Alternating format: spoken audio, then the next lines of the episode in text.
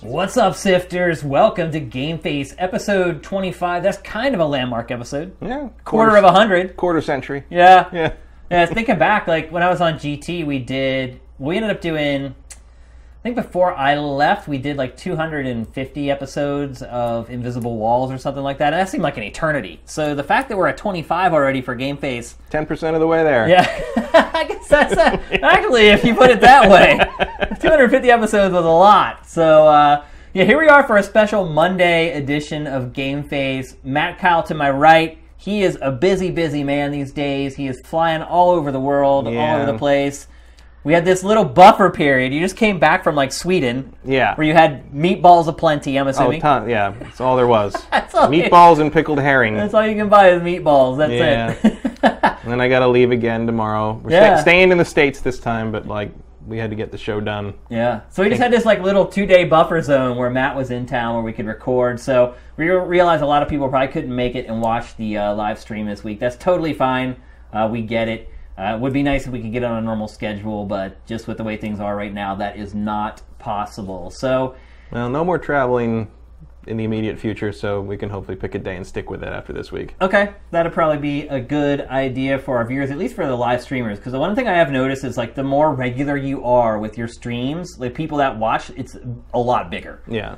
Like our uh, when we used to do it Thursday and we did it religiously for like 15 weeks in a row. Like you could see every week the numbers go up of the people, but once you start jumping around, you start watching the opposite happen. Like less and less people start watching. So we understand the importance of uh, getting on a schedule for live Yeah, that's why. Firefly got canceled. Yeah, you're absolutely right. That happens to a lot of Yeah. TV shows. They send out the die. They're like, oh, we'll just put it on Friday now or Yeah. whatever. Oh, you're on Thursday now. Yeah. We're not going to tell anyone. Yeah. I'm still not sure I figured out what the exact best day to stream is, though. I don't know. I have no idea. Yeah, because it seems like numbers are all over the place regardless. And we've done it on Saturdays, and this is the first Monday I think we've ever done. For Yeah, I don't think Face. we've done a Monday before. Yeah, so we'll see how it Um, goes. But uh, I mean, I'm cool with. I mean, I'm cool with Saturdays as well. I know that we because we can do it a little earlier and it's easier on the European viewers. Yeah. I know we have a lot of European viewers. yeah, so- yeah, we should maybe maybe that's that's a good idea. yeah. Which is going to get weirder in the coming uh, holidays. I think the problem I have with Saturday is that it's so far away from Tuesday. Because Tuesday is Yeah, like the big day yeah. where all the games come out, all the reviews are going up, there's a lot to talk about. By the time you get to Saturday, it's like people have kind of filtered through the news for the week, and Mm-hmm. there's already been 20 podcasts talking about like whatever Yeah, happened. maybe like, do we? Can you do a poll? Yeah. On Sifted and just like see who wants. You know? Yeah, I mean, you guys can always leave, obviously, comments on the show when it's archived on the site and let us know what you prefer. I think all our European folks would be like Saturday at like noon your time. but anyway, we are here on a Monday and we do have a good show for you guys, so let's get to it with the big six.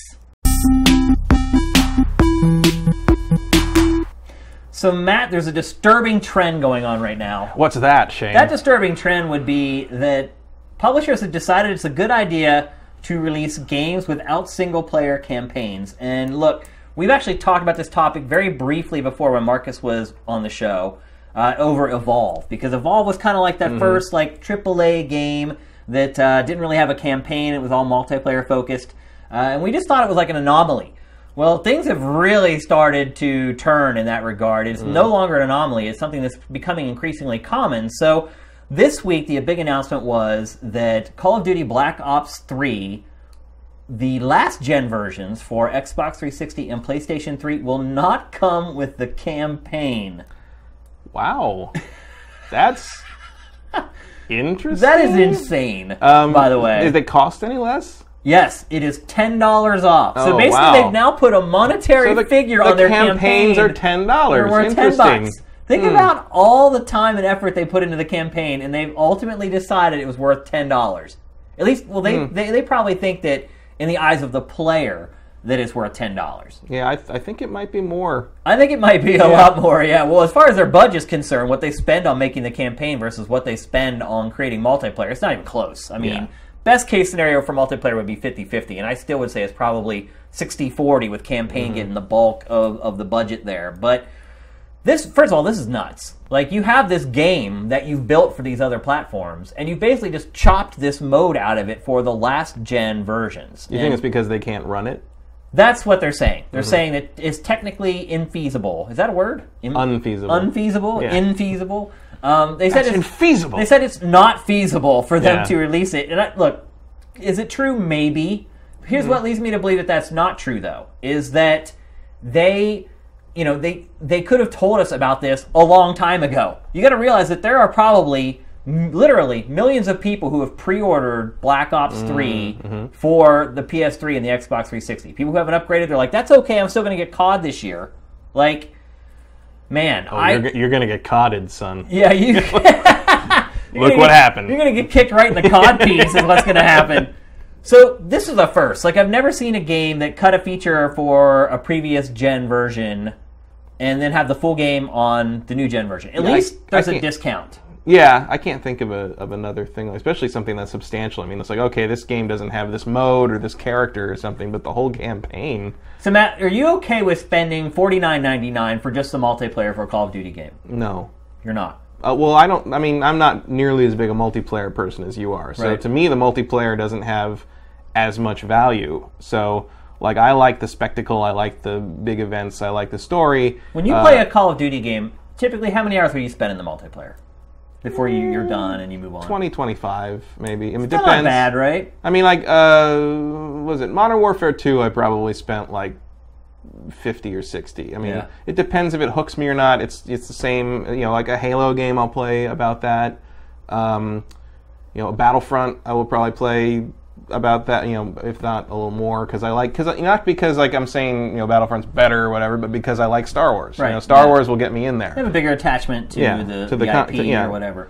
and you know it's it it's hard to say like you know what I think what's worth or versus what I don't think it's worth, but like a game without a campaign always kind of makes me feel like, well, I sure hope I like that. You know, I, I, it's hard for me to justify full price just in the in the sense of like, well, if I don't like the multiplayer, at least I can play the campaign and get something out of it. Whereas like if there's no campaign to fall back on, I feel like I I either have to deal with, you know, what if like day three everybody figures out some exploit that ruins it and like for me, and, and so I have to wait to not play that the game until they patch it, or else I'll just be angry the whole time. Now, here's one thing that does help is that we're getting betas for a lot of these games now. True. They already had the Call of Duty beta. I played a ton of it. Um, a Battlefront beta launches for everybody on October 8th, I think Mm-hmm. October it is. 8th, yeah. And for everyone, just like Call of Duty eventually was. You know, Mm-hmm. initially they're like, oh, you need to pre-order the game to get in the beta. And then the first like 24 hours was for those people, and then the Mm-hmm. rest of the week was for everybody. Here's the kicker of the whole thing. The whole the, this whole discussion really is what this centers around is Rainbow Six Siege. So finally, they admitted this week that there is no campaign for Rainbow Six Siege. And we've been wondering that for, like, a after long right, time. we've talked about it on this show many times. They've been asked in interviews over and over if there was a campaign. They were always very dodgy about it and kind of. They never outright said outright said there wasn't. They never said that there was, and I had assumed actually that there wouldn't be. But here's the problem with Rainbow Six Siege: it's a full price game. You don't mm-hmm. get the ten dollar cut off of Siege that you get with Call of Duty for buying the old gen versions of Call of Duty. So that kind of brings everything into focus here. It's like you want sixty dollars, the same amount of money you want me to spend when I've played. How many Rainbow Six games have we played last gen that had campaigns and multiplayer? Like mm-hmm. three. At least, yeah. Like And Ve- I mean, Vegas was like had pretty good campaigns. yeah. And so right now, this beta is going on for Rainbow Six Siege. It is not an open beta, by the way. I, I'm in the beta. I have yet to be able to get the game to work. I Oh yeah, I, sa- s- I saw your tweets. I have sat in the lobby. I've actually like let it sit there and went and did work and would periodically listen for like gunfire coming from my television in the other room to like know that the game launched. It never would launch. Um, I got one response on Twitter from someone who said that they were having the same problem. So it looks like it might be unique to me and this one other guy. Maybe we have some kind of NAT settings that aren't right. I don't know mm-hmm. what it is, but I can't get it to play. But the point is, is that it's not an open beta. So you know, with these other games, you kind of had this opportunity to play it and figure out, okay, am I going to spend money just on multiplayer? At least you're making an informed decision on it. Here, no. Like most people, they're not going to get a chance to play the beta before they are asked to spend sixty dollars on this game. So it's starting to get pretty dicey, don't you think? Yeah, I think so. And my other question, I mean, I don't think we know this yet, but are they going to call out this fact very clearly on the packaging? Yeah, that's a good know? point. It's kind of like the whole YouTube thing. Like, well, are you going to tell people you're getting paid for this video? Yeah. Are you going? But it's like are you going you- to tell people that you're paying for? You, you're probably paying for something you think you're getting that you're not. Like, uh, do you, I mean, I don't know how you even like couch that in box lang, you know, game box language. Is like, Well, you could just you have call it multiplayer shooter or, or just something like- multiplayer only, or Multiplayer something on the yeah. front or on the back. But I mean, they should. There should be full disclosure, and there should Yeah. probably be a law that says that they have to do it. Like, Because there's still people, you know, it's much smaller than it was last gen, but there's still people that are not online oh, for sure. on their consoles, even next gen consoles. Yeah, for sure. Um, so you know, to me, sixty dollars And you can't return games. so- Yeah. Like you said earlier, I am a big multiplayer guy. So honestly, if I really look at it and I'm like, well, you know, if I really like Siege, I could end up getting 100 hours out of that game. Yeah. Or with most Call of Duty games, like it becomes like my spare time game. I oh, I've got 20 minutes here. I'll play a couple matches. Oh, I'm waiting for my wife to get ready Mm. to go to dinner. I'll play a couple matches. Like I kind of equate it to like fighting game, like a Street Fighter game or something, where I'll pay sixty bucks for a Street Fighter game, which is clearly meant to be played either with other people on a couch or, online against against, other online, people. yeah. And you know, I mean, yes, they have an arcade mode, but like. Do you it- ever really play it? Like, No, yeah. because that's the thing. In like in a competitive fighting game, playing the arcade mode can ruin you're right. your can, skill. yeah. You know, and I think that's true in, in shooters too. It's like Yeah. if you if you train by playing the campaign, you're gonna suck against humans. Well, it's- I don't know if that's completely true. You got to learn this, the the mechanics a little bit, but like yeah, it, it, teaches you how to use like the weapons and things like that, and like the the shot patterns for each weapon. I mean, I much prefer to play a campaign before I jump on for multiplayer. for sure. Um, yeah, But again, like that's the other thing. You just brought up another good point. Is like a lot of these people are going to be jumping into multiplayer without having played the campaign and like learned the ins and outs or the ropes, so to speak. Mm-hmm. I mean, I hope there'd be some kind, you know, like Titanfall, which had no campaign but had um, the tutorial stages that Right. you had to go through to learn how to play the thing. But on the other hand, like Respawn is a very conscientious developer, and who knows if the others are going to think to do that. you Yeah. know? it's uh, it's disconcerting. And then the, you bring up the other question of like, you know, Evolve. Evolve didn't do so well. No, Uh, well, but like, did you like why was it because it was multiplayer only, or was it because the the DLC structure was a little alienating? I think it's probably a mixture of both. Mm-hmm. I mean, I don't think it sold terribly. It may have made its money back and made a little profit. Yeah, as I understand it, it did not hit targets they were expecting though. Yeah. like they really, especially af- after all the hype and all the you know trade show awards and everything it won, it kind of just fizzled. You know, it didn't really get anywhere. Well, here's another case where gamers can vote with their dollars. Yeah. it's another example. Uh, if you if you're not okay with this, if you think this is bullcrap, as I pretty much do, um, just don't buy the game. And Ubisoft will learn its lesson. At the very least, the game will get discounted in short order. Mm-hmm. Because if if they come through their first week of sales and they're like, "Oh man, we're tracking really low," chances are they'll probably drop that game ten bucks. Yeah, especially on on Steam or something like that, you'll see you'll see that pretty quick. But to me, Rainbow Six Siege is going to be kind of a hard sell. Yeah, I think that is def- it's funny to me that like Rainbow Six Siege is harder to swallow at sixty dollars for that than Battlefront is for me. Both bo- both because I'm a Star Wars fan and also because like that's sort of what I'm there. Like Battlefront's never had a campaign to speak Yeah, of. but you it know, was it's kinda also like- bullcrap what they said why they didn't put the campaign in it. They were like, "Oh, because nobody will play it." It's like, no, Well, that, that's no, not I would play why. that, for sure. There's no campaign in your game. Like, at least be honest. Like, you just didn't want to make it. You didn't have Yeah. the time. You didn't have the budget. Well, also the, one of the things like you know, I recently played Battlefront 2 through a little bit again, and one of the one of the things about the campaign on Battlefront is that that game had so many planets. That had like every planet in the prequels and the o- OT and some and some expanded universe stuff, and so like you could do a, a kind of a campaign in that game because it had like 20 planets you could go to and sort of jump around and like go through the different eras and stuff. Whereas like Battlefront, I think the new Battlefront has like four. yeah. So you know it's not as expansive, and so like you can't really make. I don't know if you can make a functional campaign out of that. So they might be just sort of punting on Yeah. that. And I, look, I like campaign modes. Like I, I love multiplayer, but I also like to play by myself. Yeah. Like I like to have me time. Like I like to have time where it's just me and the game, all the lights out, headphones on, and the sound system cranked up. Like I don't know. I this to me is a concerning trend that I hope doesn't continue. Mm-hmm. But you know, at the same time, you know, I'm sure they've done research. I'm sure they did focus group testing and talked to their quote unquote like trust group where they're like they have these thousand gamers that they really trust their opinion on the game. And Yeah, you presume that like they know, you know, the ins and outs and what they need to do, but at the same time, it's hard to.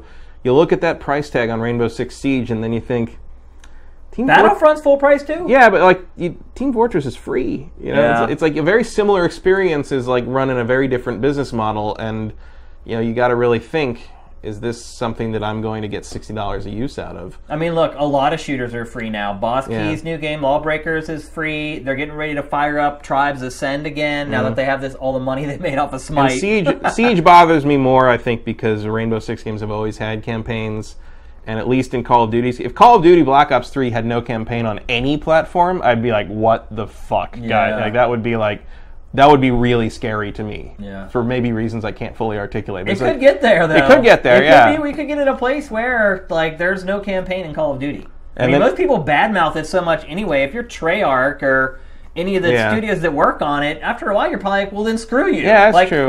That's a lot of money anymore. for something that people just might make fun of. But if, if they do decide at some point to just cut the campaigns from Call of Duty forever, I mean, I I would have to press F to pay my respects Yeah. if that if that happened for sure.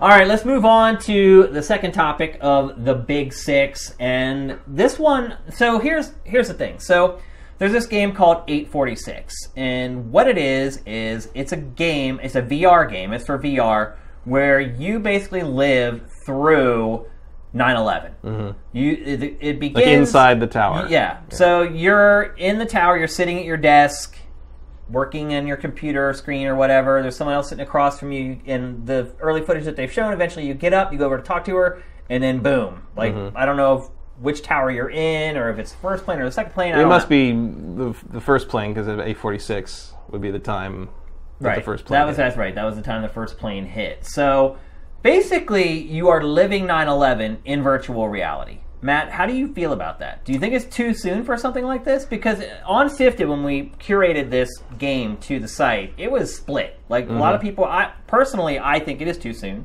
But a lot of people on the site were like, "No, no, no, no! Like you, you're crazy! Like I think it depends kind of how it does it. You know, I, I, if it's treated with respect or it's treated with gravity, um, that might you know that's going to kind of make or break it because it's not. I'm sure it's not supposed to be fun, but I think the the amount of time passing is key because like you know. Um, I always used to bring up uh, or make fun, I guess make fun of, but also sort of like be interested in the idea that like the more uh, once enough time has passed that everybody who was involved in a tragedy would already kind of have been dead. Right. Uh, it's it seems to be okay to turn it into something frivolous.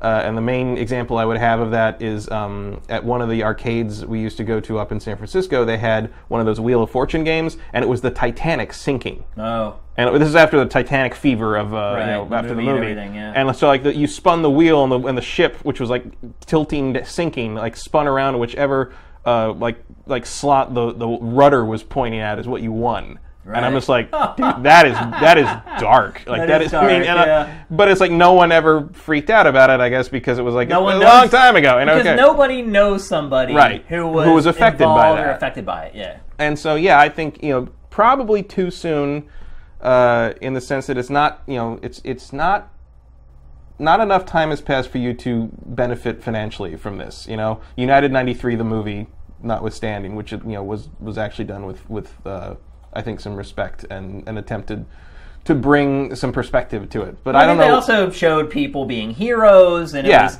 I, look, there's no way to make uh that story uplifting No. after what happened, but there's a way to soften the blow a little bit by showing, hey, these people stepped up, they did things that some humans may not do, and And like, is this game like? Can like do you die in it, or can you get out if you do the, right thing? the like, details like are that seems sketchy that seems now. like weirdly tasteless to me. The idea that like, like oh, you died in 9/11 because you did it wrong. Like Right. that seems to be a very bad thing to be saying about the victims of of 9/11. Like that's if I were, you know, I don't know, I was not related to anyone who was in the buildings at the time, but if I were, I think I would be pretty offended by the idea. But do you know somebody who lived in New York when it happened? Yeah, because I do sure. too. Because look, I don't have any relatives or anything. I don't have like a five degrees of separation of Mm-hmm. 9/11 or anything. But I have four or five really good friends who I've been friends with for over 20 years who lived in New York and still live in New York and Mm-hmm. lived there when it happened.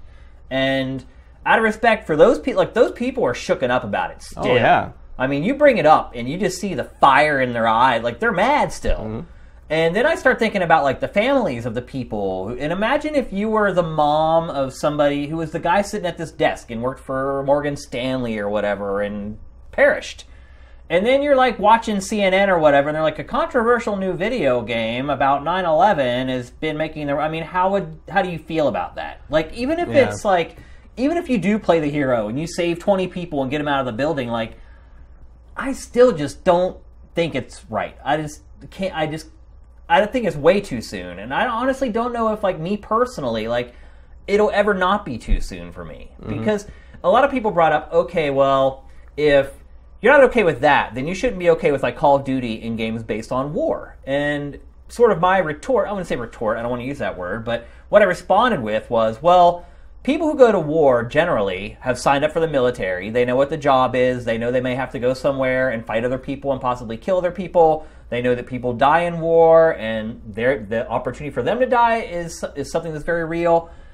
But we're talking about people who are sitting at their desk working here, and there was no war declared. They didn't sign up for war. They were just basically victims of a cowardly act. Well, they were murdered. They were murdered. Yeah. It wasn't war. It was no side declared war against the other, and there was this organized form of combat is taking place. Like, Well, it's the same way we're like I'm, you know, I don't know if has any game had you play uh, in Pearl Harbor. Did, did Rising Sun do Mm, yeah, that? yeah. There, there's been Pearl Harbor, Which was, but of course, which was angled on, you know, probably more angled on the like, you know, get to that, get to that anti-aircraft gun and like shoot down who you can, you know, kind of thing. That sort of like fighting chance thing. This seems like, I don't, I don't know what to describe this as. It's, it's like almost like victim porn. Like, Yeah. Like you know, feel what it was like to be a 9/11 victim. Like that doesn't seem like that doesn't. entertainment. well, not entertainment, but it also doesn't seem like what am I gonna get out of that? That, like I'm, you know, not that I, you know, everyone's thought about that. I think, you know, Yeah. because What what be what like to would be have been there, like? What yeah. would you have done? What would what would have happened? You know, would you have been one of the jumpers? Would you have? And that's what I think about know, this game is that I feel like they're exploiting that. Yeah, I feel I like would- they're saying, look, there's a lot of people out there who wonder what it would be like to be in the building, and I'm going to give it to them. Is to me, it feels very salacious, very sleazy. I mean, look, Mm-hmm. even if you're the hero, like I said, and you get all these people out of the building, like that's I don't know, that don't make me feel any better about playing this. Isn't game. it also kind of? It feels a little bit like a shortcut. Yeah, oh, You yeah. know, it's like, Yeah. well, what? Yeah, it's like, oh, we want something that's gonna. Like, And it's in VR. Keep Yeah. in mind, Oh, this it's is a all VR, game. But it's like want- we want something that's going to be noticed. We want something that people are going to like want to. You know, be, it's like it's like this is the easiest way to kind of create this sort of controversy thing. So we, you know, it, an office building simulator is not going to get you headlines, but this sure as hell will. Yeah. So And look, don't get me wrong. Like, I don't think the game shouldn't be made. Like, I don't think it should be censored or banned or anything or anything like that. No. Like, look, gaming, creating games is an art form, and if we're going to look at games as art, we have to treat them as art. And I would never censor anyone's art. And so, look, I'm not saying this guy needs to be shut down or like Steam needs to say, "No way, Jose, we're not going to carry this game" or anything like yeah, that. this, this isn't like that the history game with the Tetris thing. Right. I'm just for- saying, for me personally, like, it's disgusting. Mm-hmm. That's the best way I can put it. And I mean, everybody's going to be different on this. I feel like people who maybe don't live in America may have a different view of it versus people who do, Mm-hmm. or people who don't know anyone from New York maybe has a different perspective on it because they've never been touched by the whole thing personally and seen the pain in someone's eyes from Yeah. what they went through it. And these are people who are indirectly affected. Like, Yeah, and I just I had think- to evacuate for five days. Like they weren't involved in like the actual what they're going to be experiencing in this quote unquote game. So Well, I figure, you know, I mean, I don't know, because I was I was on, I was in San Francisco at the time, so I you know, I, I have a very different and probably less intense experience, I would say.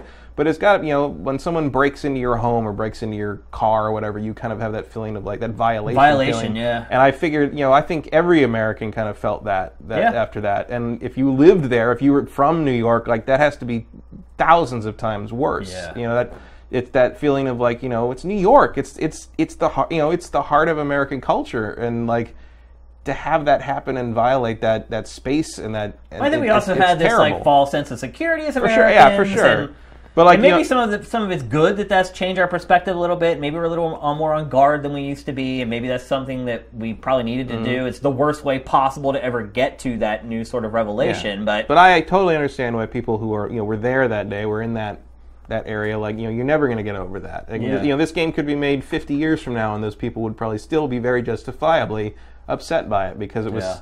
you know you never leave that day. to some degree. Yeah. So we both agree that it's too soon for this I think game. I think it's I think personally. it's a, I think it's a tasteless move, uh, Yeah. and like like you say, I don't think it should be shut down. I don't think it should be stopped, but I don't really have any interest in playing it. Yeah, I don't either. and um, you know, I mean, I don't want to know what it was like. No. I, I count my lucky stars that I do not know what it was like. yeah, and I don't see, I just don't see any reason to fictionalize that in that in to that degree. I Yeah. don't- I, don't- mean, look, a lot of about this game isn't known. We don't know if he is if it is going to be historically accurate and there's going to Mm-hmm. be real people who actually were in the towers and if Well, then you're in a whole another legal zone Right. there. So it's yeah, and and the, the VR thing is like I get what they're after, and there is an element of you know because people have talked forever. But, you know what was that? I can't remember what it was called, but it was like. Was it Kuma or something? It was like that. Yeah, that- yeah, that- they recreated real recreated like wars, Fallujah yeah. and like the and the real war stuff as it happened in this first-person shooter setting or whatever. Um, I mean, I think that is going to become kind of a uh, a VR sort of staple. I mean, kind of experience the news idea. But like this, I think there was you also that can't- game where you fist fought Bin Laden. yeah, a fugi- fugitive hunter. Yeah. That was yeah, um, which is like. I it's mean, kind of the same kind thing. of kind of similarly tasteless, but it's Yeah. like there's a there's a wish fulfillment to that that like was at least sort of entertaining. Oh, it was revenge, is what and it was. yeah, yeah. and whereas this is like I don't know what you're after with this. You know, it's it's it's it's like if you made a. I mean, it's like World War II games. You've kind of got the heroism of the soldiers. You've got that sort of good versus evil idea going on. Um, with with the Nazis, I think you had a harder time selling that in the Pacific campaign stuff. Yeah. But um, uh, you know, no one. I don't. As far as I remember, nobody made uh, you know any of World War II shooters in which you played as an actual prisoner of war or a concentration camp victim, Right. which is more like what this is. It I is, think. yeah. Um, there's a there's just there's a line you can't cross. Uh, maybe ever. You know, I mean, I think we're a long way from the point where like you know, commemorative salt and pepper shakers are okay. you Yeah, know, like right. it's it's not something that you're going to be able to exploit like that and not catch a lot of flack. And I think that's a fact fact of the matter. And I think it's kind of kind of right that it should be that way. Before we move on, do you think the game is going to sell when Hmm. it's released? Yeah, I mean, I think there'll be enough curious I think it people. will. Yeah. And I think it will do what I mentioned earlier, which is end up on CNN. Actually, it'll probably end up on Fox News first. Yeah. And then all the other news outlets will pick it up, and it'll be this big crap storm, and the guy's going to be Mm-hmm. sitting in his apartment or whatever, counting his money and laughing at everybody, which Yeah. it's pretty disconcerting to think about. But, But yeah, I, think you're probably right. And it'll be, you know, I mean, we may never see the sales numbers on it, but I would be very curious to see what like sales in America are versus sales overseas. for sure, yeah, it would be interesting to see. So let's move on to topic number three of the Big Six. No good news here either. Like I said, it depends on your perspective on this one. Uh, so this week, Shuhei Yoshida basically came out and said, "Yeah, folks, there's not going to be another Sony handheld. There's not going to be a Vita 2." He cited current market conditions, meaning everyone's playing on their Mobile. their mobile phones. Um, Matt, how do you feel about this? No Vita 2 I don't care. or whatever they would have called their third handheld. I don't care. Really? I mean, I, I own a Vita. I owned. I bought a Vita day one. So did I. I played. I, I hear the pain. Yeah. I mean, I I've played it a fair amount. I think it's a beautiful piece of hardware. Um, just crystal clear screen. It controls well. The two analog sticks are great. You know, I love Persona 4 Golden. I played a lot of a lot of that. Danganronpas. The uh, you know, there's a lot. Gravity Rush, Tearaway. I Persona mean, 4 Golden was the best game on the system. I think we could Probably. probably all agree with that. it's up there. Yeah. And like so, you know, it's not like I didn't get my time out of the Vita, but like, it's it was just, you know, it was too late. Like the mobile took it, and for me, it was a lot of you know. At the time uh, of release, I remember they came out. Sony came out and said, "Yeah, the PSP was a mis- had some mistakes in its library in the sense that like, you know, we were just basically giving you like." Toned down versions of PS3 games, and nobody wanted that. People want original software and a, an original library, and that's what the Vita is going to be. And then the Vita was pretty much just a you know That's exactly what it was. yeah, it was all cross play. It was too. yeah, it was like hey, everything is cross play, and and, and that was just kind of this. You know, I know there's people that just live and die by remote play and cross play on the Vita, But to me, I was always just like, well, I could just go in the other room and play it on my big screen. So why wouldn't I? You know, I, I think that's a cool feature, but I don't travel enough and I don't bring my Vita with me enough because it doesn't fit in my pocket. Well, you know, you also have to find a uh, Wi-Fi connection, and it has Yeah. to be a decent Wi-Fi connection, or you're going to have lag. And there's only certain games that are really playable using remote play. I mean, honestly, I think the reason it failed is just flat out. You can say, "Oh, the memory cards or marketing." It just didn't have enough games. It did not have enough games that you could only play on the Vita. It came out of the gate okay. Like the launch lineup was mm. passable, which is what duped me into buying one, and probably duped you into buying one a little bit. Yep. And after that, it was just a wasteland. And it just became this place where you could basically play indie games that you could play on every other platform, or you could play Japanese RPGs. I mean, that's really what the system has become in the last couple years. Yeah. It's a dumping ground for JRPGs because in Japan, every JRPG comes out for the PlayStation 3 and the Vita, and now it's the PS4 and the Vita. Um, but I honestly haven't picked mine up. I can't tell you last time I turned mine on. It has been probably eight or nine months since I even turned it on. Um, last thing I played on it was um, right around Christmas. I played through Suikoden one and two on it. Yeah. Uh, because when Suikoden two went uh, went on PSN. Yeah. Um, so I played those through, and it was great. I mean, it was it was funny playing using this system, this very high tech system, even today, To play this to play, game. to play a game from 1995. Right. But um, But see, Uh, that's what I'm saying. And like the indie games, look, it's not pushing the Vita to the hilt No. to play Shovel Knight. well, also like, th- those games. it's not are- what I got it for. But those games are also on everything. Like, Yeah, why wouldn't I just play that on my platform. PC or like, my? I did not buy a Vita. And look, I understand it. Like, if some people only have a Vita or whatever, like, I get it. They're like, oh my god, I got tons of time out of mine. But I didn't. Like, I got Mm. nothing out of my Vita. Like, once that first rush of games came out, like, what? like the first year, they had the big rush. And then like one decent game would come out like every three or four months after that. And then after that first like 18 months, it was over, man. Like Yeah. over. Well, also like look at how many of these those games they showed are like just Vita versions of things I already own. Yeah, You know? on like like five times because now that you have like these free programs for Xbox Live and PSN where you get free games every like, it's also getting to the point. And this is obviously a total tangent, but like the, the whole free game thing with Xbox Live and PSN is kind of just becoming worthless at this point because what I'm finding is that like.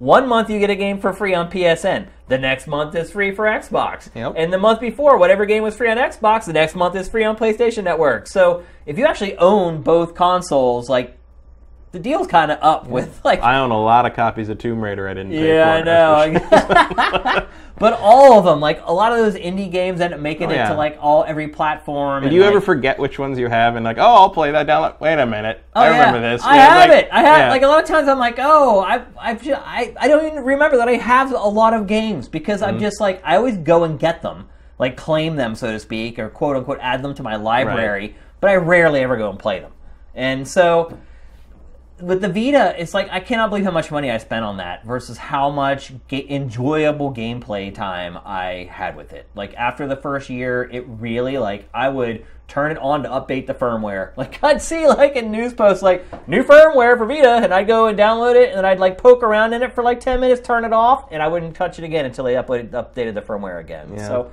hardware is amazing. Like I didn't I. I bought that for the hardware, and that Yeah, was probably was my beautiful. mistake. Really, Well, I bought it because, like, like you said, the launch line I've had some promising stuff. Persona 4 was coming, and I knew I loved Persona 4. That's the thing is, the two games I played the most on that system were Persona 4 Golden and the Ninja Gaiden Black port or whatever Yeah. it was, Sigma or whatever it was. Yeah. So it's like basically what I did. Mainly, what I did is I played two versions of two games that came out the previous generation on old hardware that were then slightly improved for the system. And you know, I dabbled in other things, I Shinobido 2 and, and a lot, you know, a lot of like the stuff I've gotten on download. And there's a lot of stuff out there if you're into the kind of the more niche uh, Japanese software and you know things that you wouldn't see anywhere else.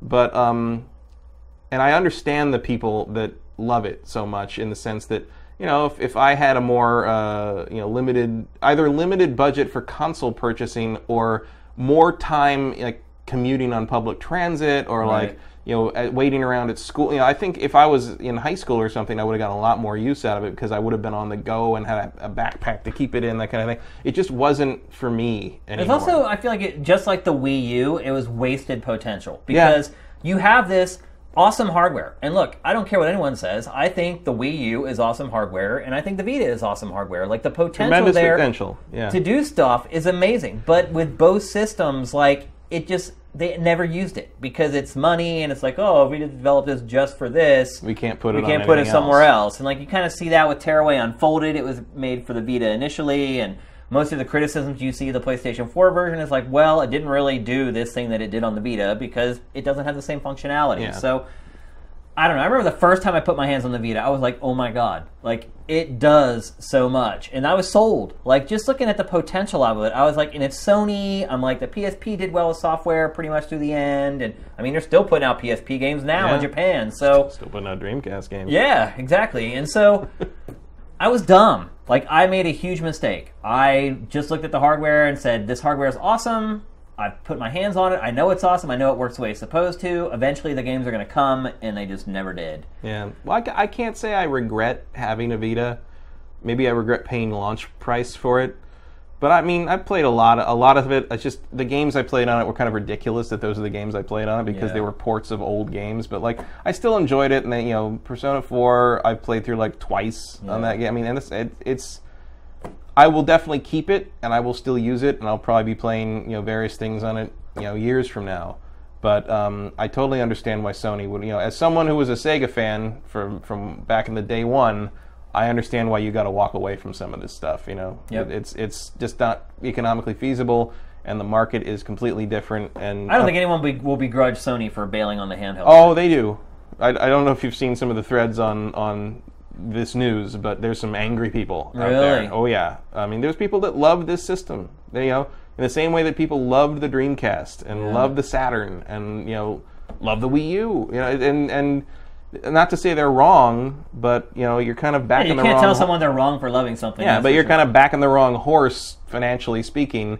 And sometimes, sometimes we do that. Sometimes we buy uh, a Japanese Dreamcast for way more than they should. We should have bought it for, and then we buy a hundred games for it, and then they pull the plug, and we're stuck with a whole bunch of stuff that we don't have anything else to do with anymore. You're not speaking from Not at all. there, are you, Matt? but you know, it's you know, I, I just had to move my Dreamcast collection down from San Francisco, and like I have you know I have I have something like 115 Dreamcast. Games. you have the whole library. almost. almost. Well, I mean, half of them are imports, Yeah, but yeah. like and fighting games and stuff. But it's Uh-huh. like you look at this, and I'm just like, God, there's so much stuff I absolutely love in this library, but I know that I'm a massive minority in that. You know, it's, it's like, yeah, I- there's. I yeah. actually look back on the Dreamcast library and I feel like I had rose tinted glasses on that whole I era. think you have a point. And I'm yeah, sometimes I'm like, really? OutTrigger? I played Yeah. OutTrigger. I bought a keyboard and mouse for OutTrigger. Like what was wrong And there was me? lots of arcade games that were ported over that worked great in the arcade, but when you play them like at home, Yeah. like Crazy Taxi. All like, I'm saying is that if you hit, you know, it's it's the Vita Vita hardcore Vita fans remind me of when there were. I didn't fall into this trap, but there were people even at the time for the Dreamcast that desperately so wanted the Dreamcast to succeed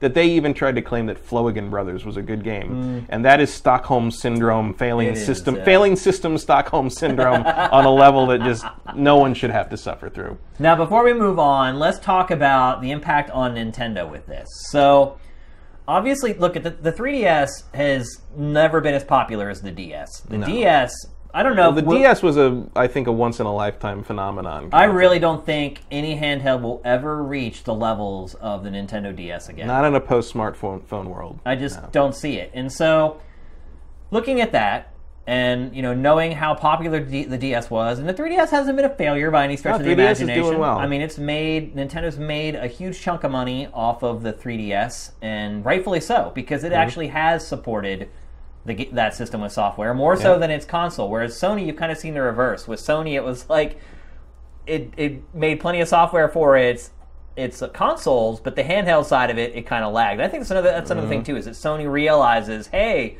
supporting two platforms with software, It's hard. It's hard. It's really hard. And uh, so going back to Nintendo, they made this big announcement with DeNA, and that you know we already got like Pokemon Shuffle, like the Match Three Pokemon games out. And Pokemon Go. Pokemon Go's been announced. We're starting to see all the partnerships with DeNA coming through, and I don't know. Do you think there's another Nintendo handheld? I don't. I think if there is another Nintendo handheld, I think it will be the controller for the NX. Yeah. I mean, we've talked about that before. We have, but I, yeah. But I, I think the NX will have some kind of controller system that you can kind of take with you, Yeah. and that will Do you think be. it's like a future VMU where the games are like really simple that you play, and it's I just like where you take it away and kind of level up your character doing dumb mini games and bring it back? Or Mm, I don't think so. I mean, I there's think you full-fledged games for it. I think they will be full fledged games. I think they will be. I think it will be similar to, um, uh, or at least somewhat similar to the cross buy thing with the with the Vita, where you kind of share a save between the two things. Like you can play it on the road, you come back, you upload that save, your main console can pull it. And I would think it wouldn't be necessarily cloud stuff with Nintendo. It would be like more like plug the thing into the system. So you think separate hardware processors and everything in the controller, quote unquote, and the console? I would, yeah, I would say I my guess would be that you the, the controller for the NX will be kind of a next gen Wii U touchpad thing. Um, or I could be completely wrong, and the whole thing will be built kind of around syncing with your iPhone or your Android Yeah. tablet or whatever. Uh, where maybe the controller is a normal controller, and like you say, they do the VMU thing with your smartphone. Um, maybe more advanced than the VMU stuff Yeah, because yeah. I well, still I was just using that as an example, though, where Right. you had this full-featured game, and then you took the handheld portion of it away, and Right. that part of it was much more simple than what you were experiencing on the the mothership. Mm-hmm. But it's so. Nintendo, so I would imagine like you know Nintendo can craft a compelling, you know, mini game experience based on a larger full fledged game, and so it wouldn't surprise wouldn't surprise me to see like say you know the big 3D Mario game maybe on the NX. You can then like you can like maybe transfer to your phone or whatever. You can play like a side scrolling Mario game that like gets you lives or currency or something in the main game or something, you know, something like that. Um, That's actually a really good idea. Like ship Yeah. a Mario that's like It's a 3D and a 2D. it's Mario Galaxy on the console, and then it's a 2D Mario on the controller slash handheld. Yeah. That, That- would, that would be the kind of thing I would go for. That'd be pretty sweet. Yeah. But Nintendo's still in that loop of trying to support two platforms Yeah. with that model. But I think in that model, you can then kind of fold the handheld ideas and the handheld development into the main development of one. You know, you can kind of consider it one project, which might make it easier somehow, or it might make it horribly more complicated. I don't know. I don't know enough about game development nitty gritty to say one way or the other. But if I were going for it, that's what I, I'd try to basically. Um, I'd try to make the handheld and the console experience sort of completely intersected, like inseparable. Let me ask you this, Matt. So, here's two options. Option one is what we have now, which is a Nintendo console, a Nintendo handheld. Nintendo supports them both. Option two is Nintendo console and Nintendo mobile games. Mm-hmm. Letting DeNA handle all that. Cracking open a lot of staff for them to support their console better. Which of those two options would you choose? And look, I know Nintendo fans are screaming right now. Oh, you, you take the, the console and you take the handheld. Screw the mobile. But I don't know. I think I.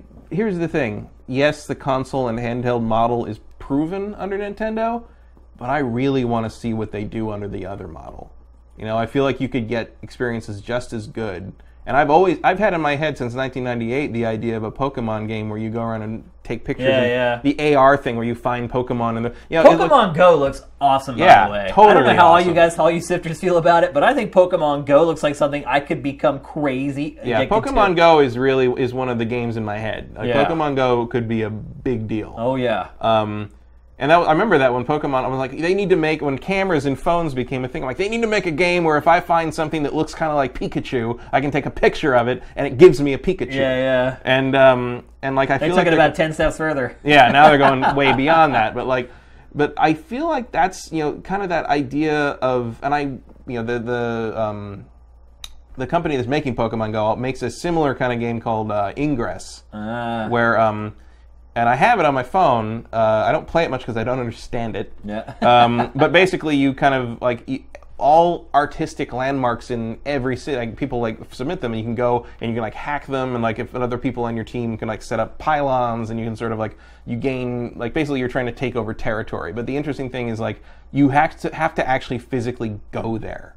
Like you, you can't like travel there in the game. So a GPS it's a is all tied GPS game kind of thing. Yeah. But like that idea of taking the game into out into the world, like I've always found that to be a very interesting idea, and I feel like if anyone's going to finally take that idea, and I played a lot of games like that, and none of them have really worked fully for me. Yeah. But I feel if anyone can take that idea and make it functional and make it fun, it's going to be Nintendo. So let's go back to my question. You never ch- made your choice. Which would you choose? The current model or gonna- Nintendo console with more support from Nintendo and just handing off the handheld stuff to DeNA's mobile? As long as the DeNA stuff still had the Nintendo polish on it, I think I'd take the mobile model. I would hands down take the mobile model. Mm-hmm. I would much rather have Nintendo making console games than handheld games. That is just Mm-hmm. my opinion. As long as Nintendo still can like kind of quality control what DeNA is, not to say DeNA is bad at it, or, you know, or, or a bad developer. Right. I'm just saying as long as the quality is equal, you know, it, uh, you know, the mobile games we get from Nintendo and DeNA are, you know, for the platform equal in quality to what we got on the handhelds. Like that would be what I'd choose, just to see what they do, just to see what new things they come up with, because that's, you know, I think stagnation has become a problem on the Nintendo front. Yep, I would choose the mobile model just purely so that Nintendo is always working on the most powerful hel- hardware possible. Mm-hmm, like That's a good point. I feel like Yeah. when they're working on the handhelds, they're always making sacrifices and they have to cut corners here and there in those games. And I would just prefer for Nintendo to just have full bore, real hardware to work on, oversee what DeNA is doing, make sure they sprinkle their magic Nintendo dust on the games, and Mm-hmm. you know their quality control is usually pretty good. Although And wouldn't it be interesting if, like, a couple years into that system's life, the tablets are more powerful than it? Right. Which it could very well Yeah, be it's not not an impossible future. at all. So it's interesting. We are at a time of transition. I Yeah. mean, I mean, Sony's kind of laid his cards on the table at this point. They basically just bailed, and now Mm. Sony, every Sony studio that it owns, all these little studios that were ma- making games for handheld, can now all start making games for PlayStation 4 and Mm-hmm. PlayStation 5, and to me, I feel like that's the better option for Sony, and I also think it's a better option for Nintendo as long as Yeah. it, it feels like it can trust DeNA to have that Nintendo DNA Yeah. in the games that it creates. And so, I think it'll be there, and I think, you know, like I know, you know, Nintendo is very adamant about having real buttons, but like, and uh, and I, I, you know, people talk about how you need real buttons to have a real gaming experience. Like the touch stuff doesn't really work well enough to where, but you know, um, it took Nintendo to figure out how to do a 3D game properly. You know, it took Yeah. Mario 64 to really Yeah. kind of set that standard. And people had tried before with Tomb Raider and things like that, but it wasn't until Mario 64 that everybody's like, oh, like Yeah, yeah. yeah. So who's to say Nintendo can't take touch controls and Do the figure that out too? well, it kind of had its opportunity with the Wii U to do that. It did, but like it, you know, the thing to re- always the thing to remember about the Wii U is they still punted on the physical controls on the controller, Yeah. and it's a single touch screen. Yeah. You know, give Nintendo a multi-touch screen and let them go to town and see what you come up with. I mean, that's that's an exciting idea to me because those guys, the, you know, the guys over at Nintendo. Uh, all they do is play with that shit until they figure it out. It's, it's like when we, you know, when the 3DS was revealed, and we went to try it in the booth at E3, and Sessler asked uh, Reggie, like, "How long have you guys been working on this?" And Reggie said, like, pretty much since the Virtual Boy. Yeah. You know, like, you know, they will workshop Yeah. that stuff until it works, Yeah. until it's magic. And so, you know, who knows what they've been, you know, you can't tell. I will never believe that the people, you know, Nintendo internally, without telling anyone, you know, they've been messing with that mobile stuff for a long time. you Yeah. know. you know they're experimenting and playing with it because they know that even if they don't, even if they weren't ever going to go mobile, they were going to want to experiment with this whole touch thing because that's what the new generation is into. The last thing I'll say on this is, I'll tell you one thing. If there was, if no 3DS existed, we would not be waiting for a Metroid game for the Wii U right now. That game would have been out. We'd have played it. Hopefully, it would have been great. and you could probably go right on down the list of, of series and IPs that you've been waiting to see on Wii U. If there was no 3DS, we would have we'd have Zelda. Zelda would be done. I guarantee you, Zelda would be done for Wii U. We'd have played a Metroid already.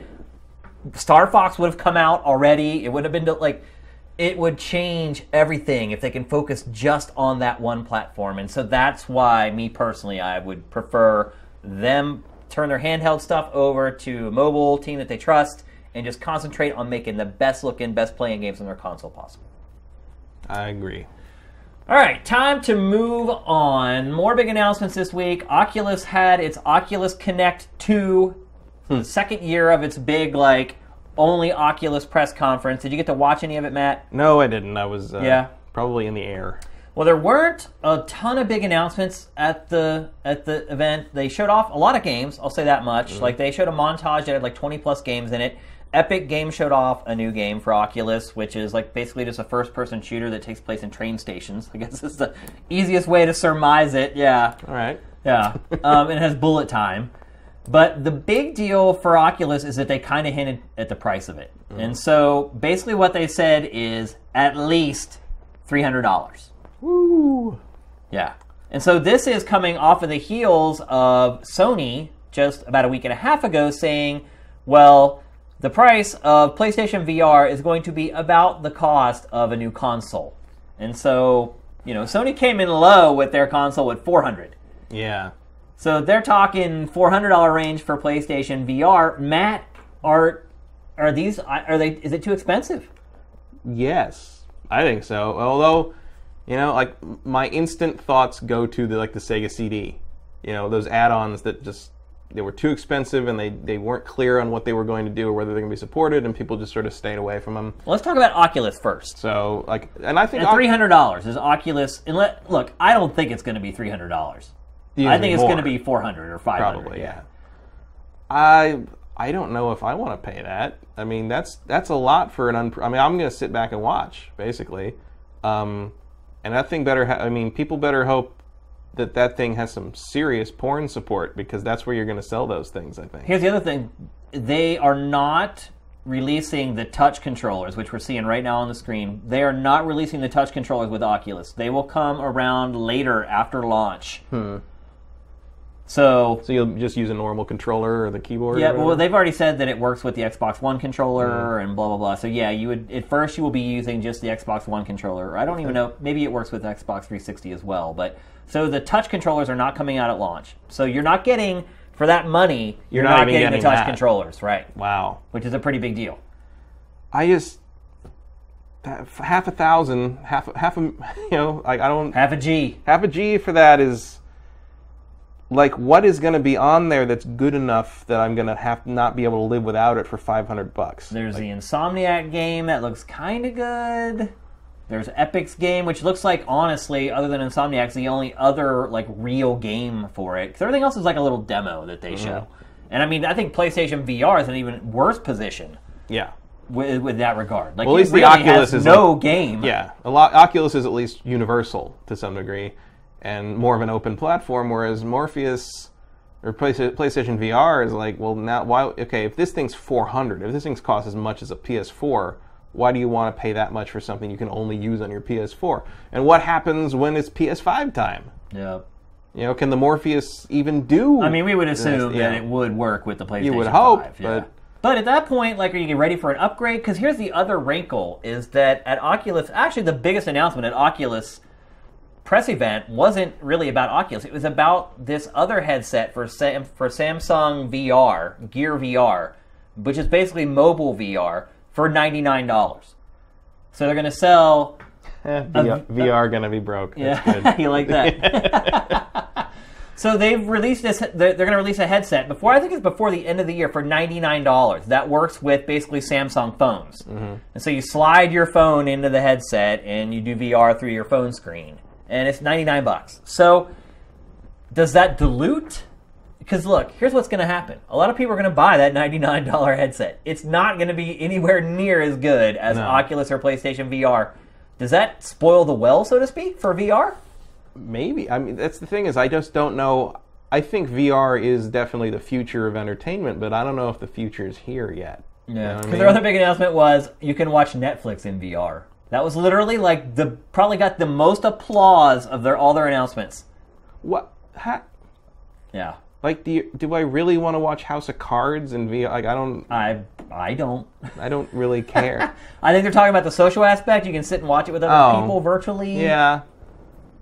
Who? Like, that's my. it's like- Other people who have. Yeah, but who? Ha- like, I'm trying to think of which of my friends would be crazy enough to buy a $500 VR headset and not coming up with too many. I honestly cannot think of one person that I know that isn't a part of the industry that will even pay three hundred dollars for a yeah. VR headset. Yeah, well, that's what I'm thinking. Is like I, I'm sure I will know people who have them because we will get them as review a models lot of or people whatever. will get them free, and a lot of people just need them for their jobs. I mean, But in terms need of, like, to be able to evaluate games. like the people I know back home who like ask me for like video game advice, like maybe they'll want to try mine, but I don't think they would want to drop 500. I mean, I, plenty most of them haven't even upgraded to PS4 yet. I know. And think about this. So this holiday will probably be the holiday where everyone does really upgrade. Yeah. Because we're starting to see, like we talked about earlier, about one, like a lot of old gen versions are being dropped. Like Grand Theft Auto 5 has stopped giving DLC to last gen. There's no campaigning Black Ops 3 on last gen.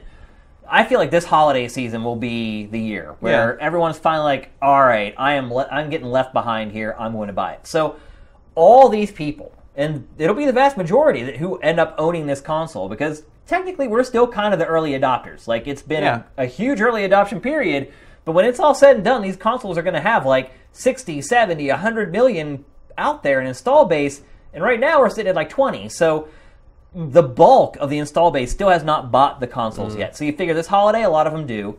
They've just spent four hundred dollars because I'm guessing they're not going to drop the price for the holidays for a PlayStation Four. Probably not. I mean, they just dropped it in Japan, but that just brought it up to scratch with the U.S. price. So I don't see them dropping the price this holiday. So you have all these people who just spent four hundred dollars on a PlayStation Four, and here three months later comes PlayStation VR, and so they're going to be like, "Well, wait a minute! I just spent four hundred dollars on this console, and now you're asking me for another four hundred bucks? You want me to spend eight hundred dollars on the PlayStation ecosystem in the span of like a quarter, like three or four mm. months? Like, Well, I can say that's a really hard sell." they, you know, Oculus and Sony better be ready for the long haul on this one because I'm interested to know what their targets are. Like, Yeah. what is their target? Like, if if Sony says, well, our target is to move half a million worldwide in the first year, I could maybe see them getting to that. Maybe thousand, not terrible.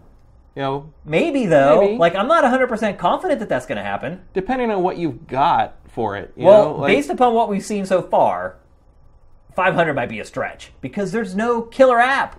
no, Not for either of them, really. There's no killer app for either one of them.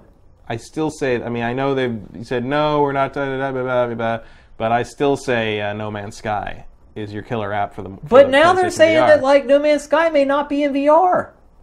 I think they're lying. I- think- I hope they're I lying. I cannot imagine. The first thing I think when I see that game is put it in VR. Well, I thought it, right out of the gate that that's what they said it was. That it was going to be basically a VR game. But now the developers are saying, well, it might come out for VR. you might not be. You know, I think you're crazy if you don't do that. Like that. That is the game that like would you know as someone the first you know real modern you know the first time I used the Oculus in any form was playing uh, that uh, Eve Online dogfighting game. Yeah. You know at E3 a couple years ago. And yeah, I mean instantly and I it's got it. multi-platform. It's for Yeah. PlayStation VR and for Oculus, or it could be because it's Yeah. also a PC game, which people always forget. Like No Man's Sky is not a It's also PlayStation on 4 PC, exclusive. Yeah. same day. Yeah. Yeah.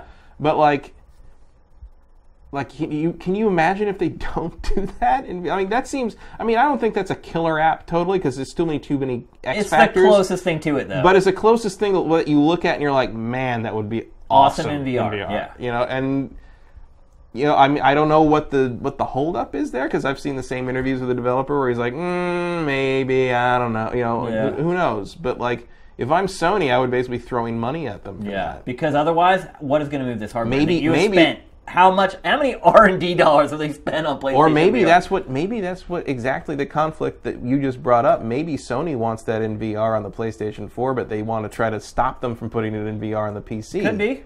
And Maybe maybe, they're just- maybe Hello Games doesn't want to do that. And maybe Oculus, maybe there's a bidding war going on right now between Oculus and Sony to Yeah. have that VR exclusive to their platform. I mean, who knows? If I were one of those parties, I would, would be definitely trying to do that. trying to do that for Yeah. sure. I would definitely because you're right. It is really the only game that we kind of I thought we were told was going to be VR, but we've at least at the very least assumed was going to be in mm-hmm. VR. That really had to me had a chance to move hardware and move platforms. Yeah. Like I am, you know, especially if that game is good. Like if you know, if, if No Man's Sky came out and was good, it was great, and I loved it. I would very seriously consider a VR device to play it and make it better yeah, for me. I, that would get me close. Yeah, it would. It would. You know, it would only take a couple of. You know, maybe it would take. You know, the Insomniac game and the Epic game being really good to push me over the edge after Yeah. that. You know, Man, I'm really starting to wonder if VR is going to fall on its face, man. It might. I am really starting to get nervous about it. it might. It might be the Virtual Boy all over again. I felt like this Oculus event was really their chance. It's like it wasn't a part of E3 where it gets swallowed up. Like it is their own press conference, and well, like the, the thing is, I think they showed a montage of like 20 games, and they showed like 10 seconds of each one. Like they didn't have a game where they were like, "Look at this," and they spent like an hour talking about like the technical part of it, which was like even for me, I was starting to nod off watching it. Like I think the problem is is I think we're in a very ground level world with this technology here. It's like going back to 1995 when the PlayStation 1 launched and like you know they had everybody had to figure you know the early 3D cards everybody had to figure out how to do 3D games, you know. yeah, and they And- looked awful. Yeah, and at least then, though, you know, you could you could demonstrate that fi- appropriately by just showing people what it looked like. You remember the the old uh, the old next gen cover of Un- Right. Unreal. This is an actual PC game screenshot, kind Yeah. of. And now you look at it and you're just like, ugh. It's like, yeah. but um, but I remember when that magazine came out, and I'm just like, and everyone in my dorm was like, "There's no way. It There's no way a game looks that Yeah, good. yeah, There's no way, bro." You know, so, Yeah. and, and of course now you look at it and you're just like, "Yeah, this. I, if this was on 3DS, I'd make fun of it. you Right, know? right. But like with VR, the problem with VR is there's just no way to demonstrate it to someone without putting that that goggles on them, you know. And like you can't, sh- you know, I mean, they're showing kind of this, you know, attempt to show them in 3D and like the two images, that kind of thing. It's like, how do you do that? How do you show? Because when I put those things on and played that dogfighting game, I got it. Yeah, yeah, I'm like, you get it oh right away, yeah, yeah. for sure. But I mean, I get. Do you set up kiosks in Best Buys and WalMarts and have them try it that way and like pass headlights around everybody or like what? exactly, I mean, you know, it's dude. like I know. It's like it's such a hard thing. It's almost like it's almost like do you bring back door to door salesmen? Like what do you do to get Yeah, people to like put the people thing? who sell vacuum cleaners. Yeah, like what do you do to get people to put this thing on their face? Because that's what you need to really do to get people to believe. And So, I you- mean, think about it. Like you're you put this a kiosk in like Best Buy. If I if you walked into a Best Buy, would you put that headset on? probably not. I would not. I would No. not put that headset on. Like I'm not a germaphobe or anything. Me but, neither, But, but I don't like- like, getting sick. No, Like- but it's like it's like I'm. I mean, I don't know for sure. I'm not. A, I'm not a you know doctor, but like. I'm pretty sure you could pass pink eye back and oh, forth Oh, yeah, doing that. You know, like if someone's rubbing their thing ag- Yeah, against yeah. putting the, you know, not even intentionally. All just right, like, yeah. so yeah, I probably wouldn't do that. But I also You'd have to have an attendant working in the Best Buy 24 seven. yeah, we're like wiping them wiping down it do all- down yeah. and, uh, when It'd be like a theme park ride. Re- You would. You have to have somebody there who would like put it on and make sure it's like all sized correctly and tighten Yeah. down where it needs and to like be. maybe maybe you do maybe Oculus pays for that. Maybe that's you maybe you send out people that kind of run those booths for them. I mean, It's a big enough bet. Yeah, and on top of that, I wonder what do you do for the early adopters? Because frankly, your early adopters are your PR company. It is, the- you know, for you know, especially for Oculus, where it's like, what's the most effective advertising this this thing's going to have? It's going to be the people who plunk down the five hundred bucks day one, letting their friends try it. Because I feel like Sony does have an advantage with their brand there. It's like people know True. PlayStation. They're like PlayStation 4, PlayStation VR. Yeah. they're like Oculus. Well, what's that? And Yeah. like, what does that work with? Wasn't And, that a like, horror movie? Yeah, exactly. and a pretty good one, I might add. Yeah. But uh, I don't know, Matt. I'm really starting to get concerned about this. These are big bets on Sony's part and Facebook's part. Um, I mean, the one thing you can say is both these corporations have enough money to promote them and to make them a success if they really put enough into it. Um, the other question becomes, you know, splitting up PlayStation's development resources and maybe they're getting rid of Vita so that they can concentrate on PlayStation VR. Maybe they're going to start Maybe. taking all those resources and put them over into PlayStation VR. So I don't know. Right now, I'm Maybe really they're nervous. just hoping to sell off all those unsold Move controllers. Yeah, that could be. but here's the thing the longer I know about VR, the less confident I am that it's going to be a success. When I first heard about Morpheus and Oculus, I'm like, it is going to do gangbusters. It's going to be huge. It's going to be the next big thing. And as time has before gone you knew on, it was going to be half a grand. yeah, yeah. And as time has gone on, I have become less confident in the success of both of those headsets. And you start throwing in like all the other ones. Like there, mm-hmm. there's like six headsets that are in development right now. And if you start confusing people with these kind of cut rate headsets and like They all kind of look the same. they do all look the same. Like the only one that looks really different is PlayStation VR. Yeah. And maybe that's just because it's white. Mm-hmm. but for whatever reason, it is kind of distinctive. But you look at all the other PC headsets, they all look like Oculus. And even the ones for mobile, it looks like Oculus. So I don't know. I think at this point, I think it's too close to call, and I would frankly flip a coin. You know, I don't. I just don't know. I'm sure someone out there in market research has a better idea than I do, but I don't know one way or the other how a the general public feels about VR, and b whether they $500 feel about it. Yeah. You know, I, I just don't know what to think about that. In the same way that you know, the same way the Sega CD and the Turbo CD and all, you know, when CD games were becoming the new thing, it's like, yes, everybody played Myst, but then we waited for like four years until something else worthwhile Yeah, came yeah. along, you know. And it's, and I'll tell you this much: uh, the VR things need to come. You, you, they better come with some cool shit, and they better be coming with stuff that's better than the modern equivalent of Sewer Shark. Yeah. yeah. So All right, we'll see. It's time to move on to the next topic of the Big Six. And this one I wanted to talk about, Matt, because both you and I have worked in the television industry for well over a decade, almost two decades, actually. Uh, We're old. Both of us worked at multiple TV networks and have a lot of experience with it. And I think this is a topic that's come up this week that I think a lot of people who just play games don't really have a good understanding of because they haven't worked in television or film.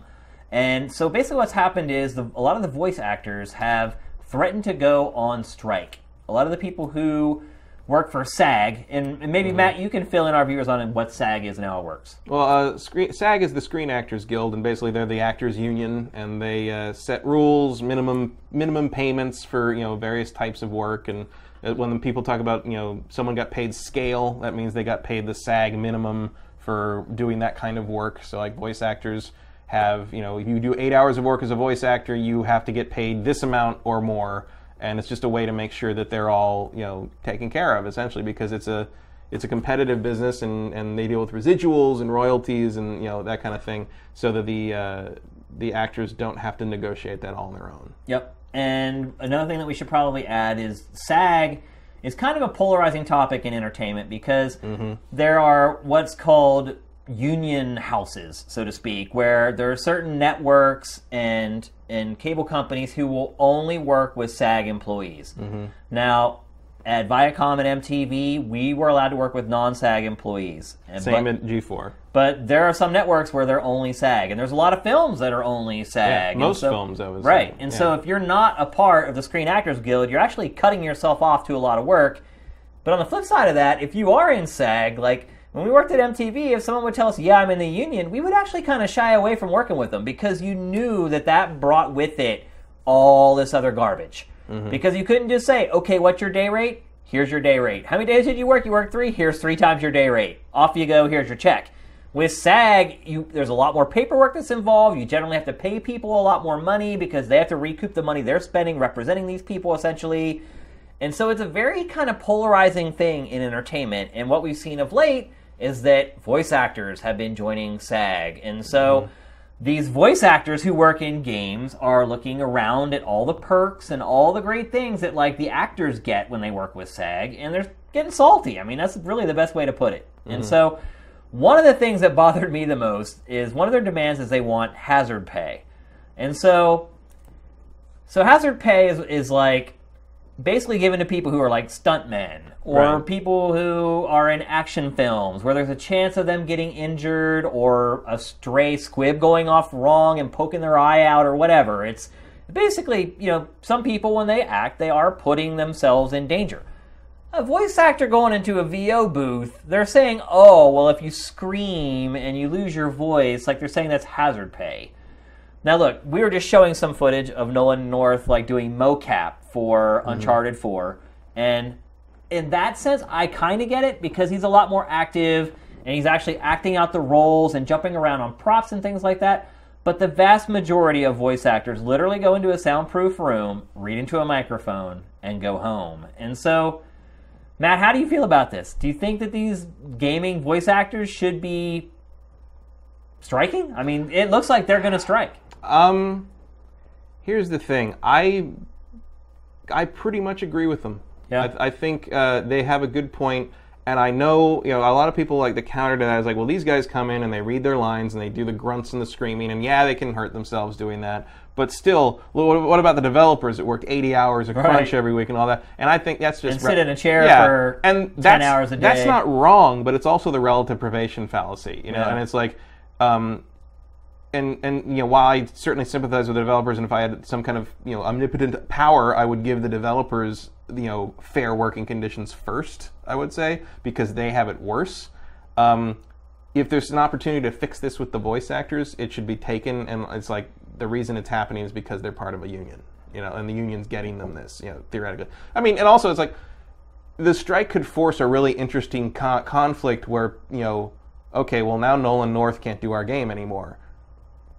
Does anyone care? like, It's like I'm a big voice actor fan. I love voice actors. And Well, voice I feel like voice acting is really important. It's very, very important. Yeah. Will Sony feel that you know Uncharted won't sell without without uh, Nolan North as a voice? Do you think it would? Do you think it would make any difference in its sales if Nolan North was not the voice of Drake? I don't think it would. I don't think it would either. Um, I don't think it would affect sales one iota. I don't because I don't think people know. I don't think people know either. Well, people would play it. we like, know pe- because we we're know, crazy yeah. otaku, but, But, like the average person who buys games, like But here's they the, have no clue. But in terms of the North voice actors, I mean, you know, the ha- hazard is a bad word. I mean, I know that's what it's called, so they have Right. to use the terminology. It's just terminology. the verbiage that they use. But it's like the, the the idea, you know, and they want residuals and they want you know a share in like kind of the profits and stuff. And people, you know, on, on the surface, you kind of look look at that and you're like, well, that's ridiculous. Like, why would a guy who does like two days of work want to you know deserve anything like that?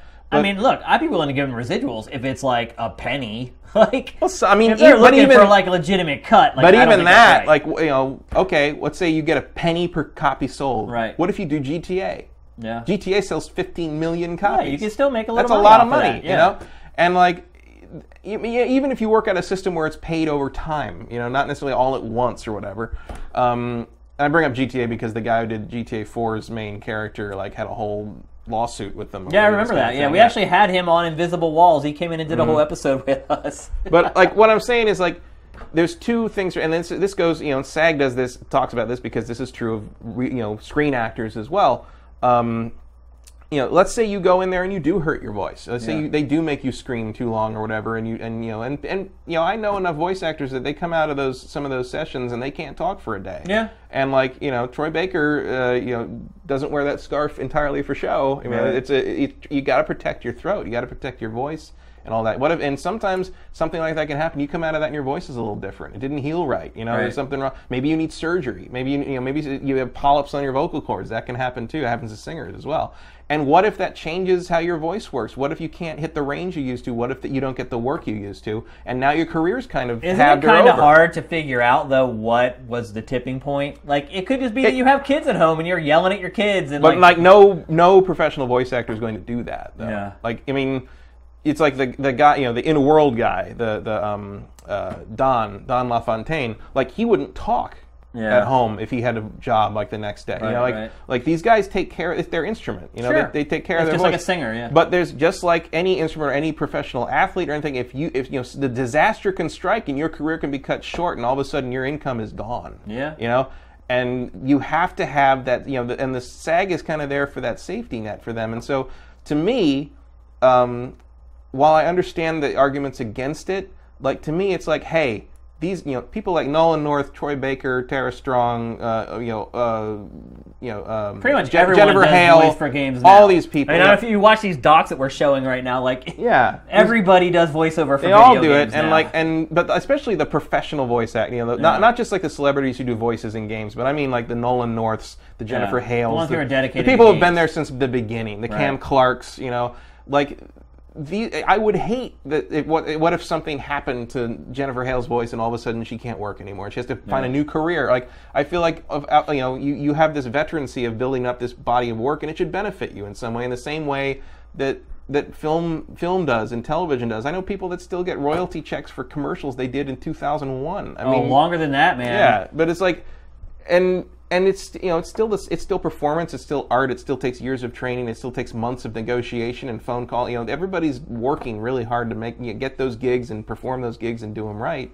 And you know I think as someone who grew up in the 80s with a lot of those cartoon shows that to this day stick in my head like Transformers and GI Joe and Thundercats like those were basically radio shows. Yeah, and they they, they really yeah. ran on you know the animation was terrible. And you go back and you watch these shows and I'm like it looks so much better in my memory and it's the Oh, reason is because you Your basically imagination. your imagination you were basically watching a radio show with pictures Yeah. and these guys were you know super professionals from back in the day and they you know the you know the, the voice director that kind of changed things in the 80s was a man named Wally Burr who directed uh, GI Joe, Transformers, all those Sunbow cartoons, and he like took these guys who normally would come in to do like a Hanna Barbera cartoon for like two hours, and be like, "Oh, I was just gonna do that, and I'm gonna go two more, do two more commercials later." Cartoons are just free two hours of money, Right. And he'd be like, "No, we're gonna be here all day. You're gonna figure out your your character. You're gonna understand your motivation. We're gonna reread it until you get it right. We're gonna do it. We're all Yeah. gonna do it together in a certain like a play read and all this stuff." And he changed how voice actors Yeah. voice acting was done, and that the way his style of voice acting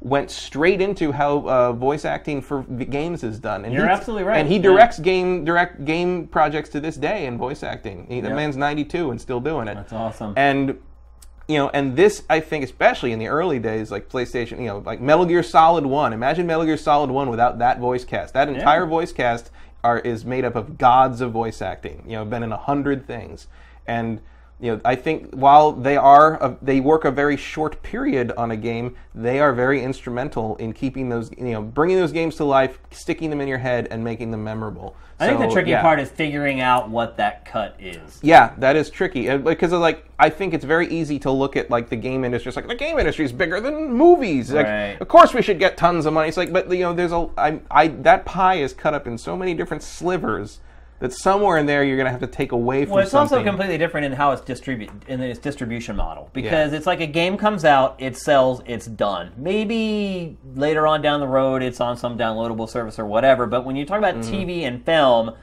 so you you make the film and you get that initial rush of the the ticket sales at Mm-hmm. theaters, then it gets sold to HBO, then it makes the rounds on Showtime.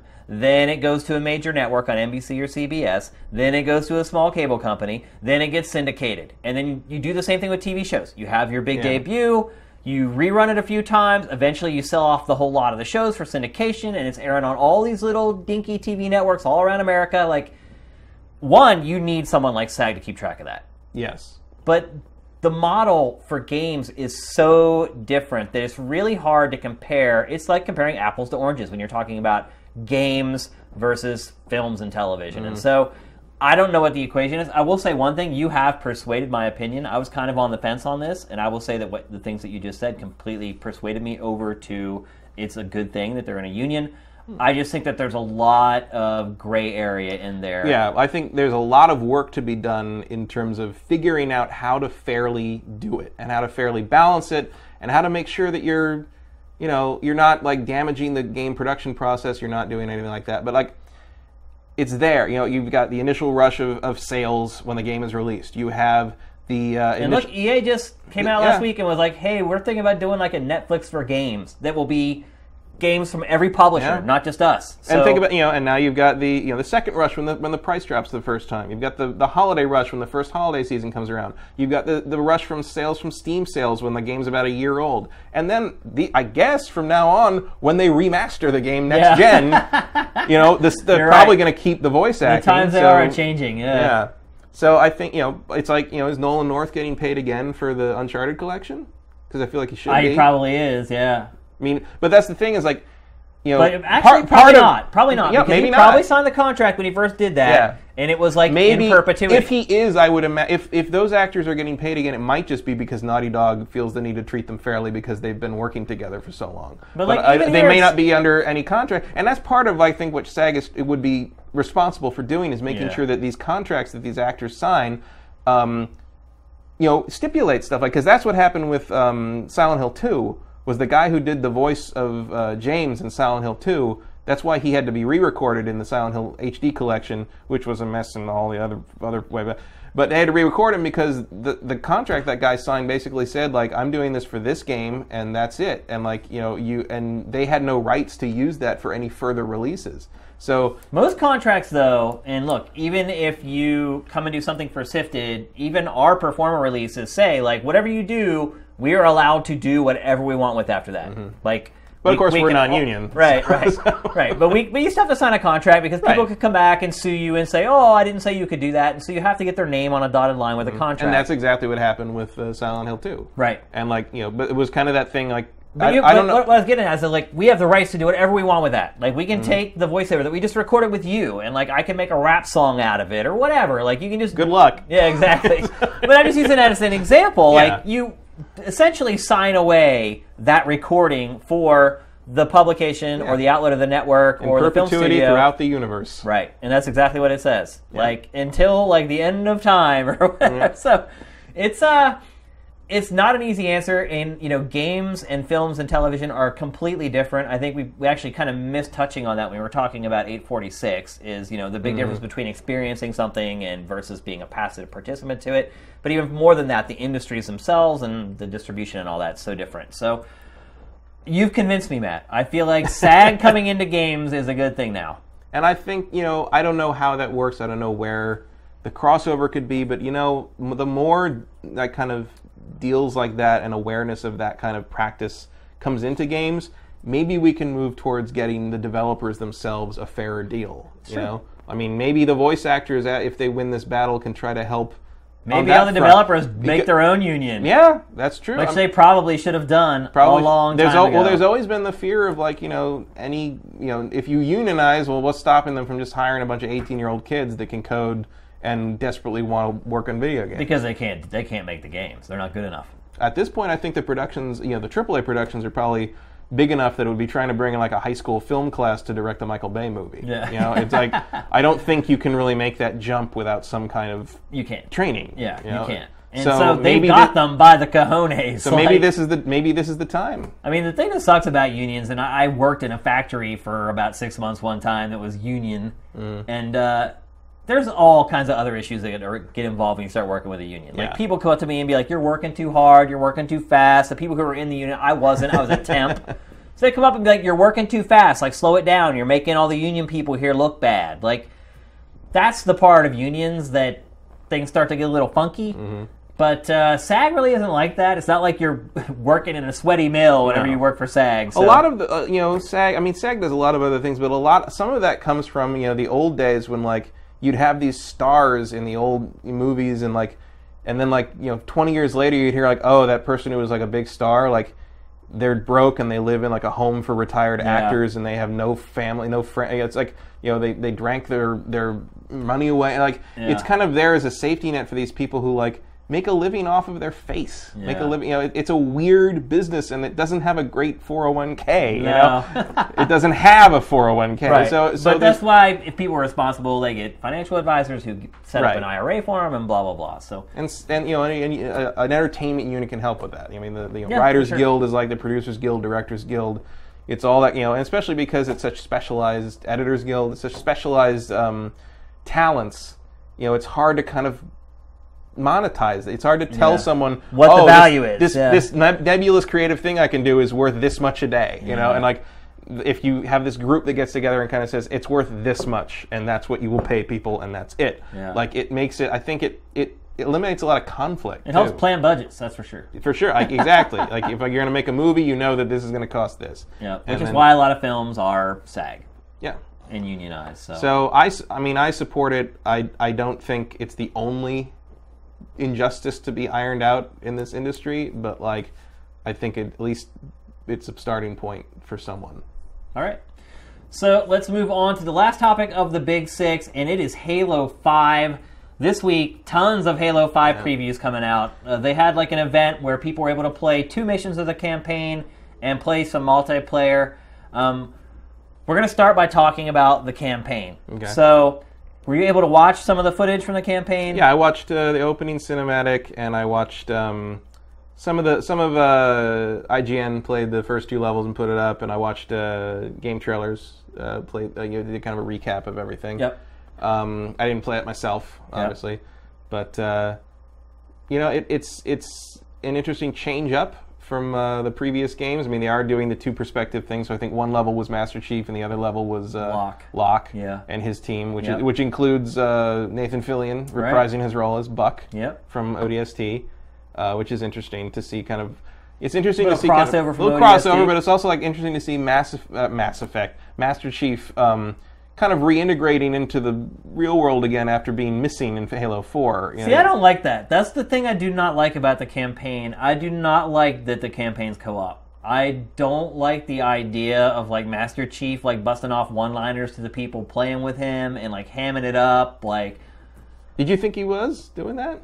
A little bit, yeah. Hmm. And it, maybe not so much in the footage that we've seen so far. It's more the fear that it, it's a possibility for this to happen. Like I hmm. enjoyed being Master Chief. Don't need backup, is what I'm getting at. like he doesn't need help. Like he is the one man army, the guy who takes on insurmountable odds But and you- comes out winning. You don't think that that's going to be like a theme? Because, like, I mean, at the very beginning of that, of the opening cutscene, it's just it's the other Spartans saying like he's working too hard. He's it's just mission, mission, mission. And I, you know, I have no proof of this. I don't, but but I'm like, but I I'm like, like, they're trying to create like this emotional depth where there is none. Like Master Chief is a killing machine. Like he's not this like sappy, like heartfelt. Ca- I don't want him to be that. I want to be when I play Halo. I want to be the killing machine. but he Like, is a killing machine. But he's just a repressed killing machine. And he's and he lost Cortana. Isn't that what this is about? Is like he lost the one person he, he one friend he had, and now he's which just wasn't sort of, even a person. Right, and now he's throwing himself into his work. And and so this is you know, and the question becomes like what you know, obviously this is going to come to loggerheads with Locke in Right, some way. yeah. And you gotta wonder what happens here to make Locke his antagonist. And and what was the and how does it tie in with uh, what was the other the live action uh, trailer where they where Oh, it he's was a- dead. the news report about how he He's died. dead, yeah. Which initially Which I- look can be total bullcrap because we've been Right. down this road before with with Bungie even. they kill him like every other game at this Right? point. Yeah, he's dead. No, he's alive. no, he's, he's dead. No, he, he warped through time and space. It's like whatever. Yeah. It's, it's Halo. Um, I, I don't know. Like, why are we fighting the Covenant again? Yeah, I. Is that because the Forerunners showed up again? So now they like renewed their vows, or like I what's don't going know. on? I've honestly kind of lost track of the Halo plot at this point because really all I care about is that there's tons of enemies and Master Chief needs to kill them all. Yeah, I mean, I'm that's what I'm to- talking about. Like, it's- I feel like it's getting away from the core of what Halo is. Well, I think a lot of it's getting away from the. I mean, look at how it. You know, not to jump to the multiplayer. Nice but it- segue. but it's in it's in uh, it's in campaign as well. But I mean, you unlimited sprint. You've got like you can cl- like clamber up ledges. Look down you, sights. You can look down sights on all guns. Yep. Um, although it is interesting, you look down sights on all the guns, but if you get hit, you get it's it's supposed to be a connection between the Spartan helmet and the gun. Right. So, but if you get hit while you're in, that you get knocked out of the of the look like down flinching sight. in other So, shooters, like, yeah. yeah. So, like, basically, cover fire means something in Halo now. Yeah. Um, and you can do the, the you know the running uh, the running punch or the running like ram thing. You you have like the, the the jet backpack, and it's not and you have any of the ground slam. I mean, you have a lot of the abilities that used to be have like the kind Spartan of abilities Spartan abilities, but were in Halo everybody has them now. You don't have to Right. equip them. Um, and and watching like the arena footage, like Well, let's talk about let's talk about Warzone first. Warzone. Okay. Yeah. But watching this the footage because in you're this game, talking about like what's changing, and Warzone, the multiplayer Yeah. Warzone is the biggest change. yeah, but the, just in general, the gameplay is so fast. Oh in yeah, for sure. So Warzone is twelve teams of twelve, two teams of twelve, and it basically borrows like something from every shooter ever.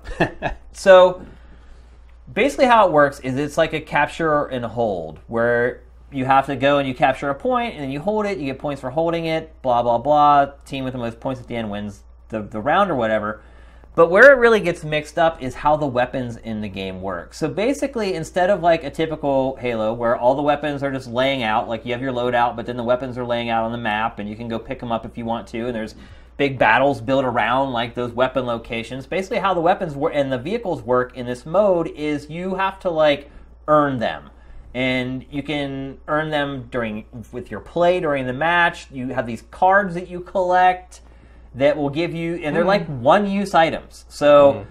so you have this kick ass. They're not all are one use. Like armor colors and stuff like that last forever, and they're like I think the battle rifle and the assault rifle last forever.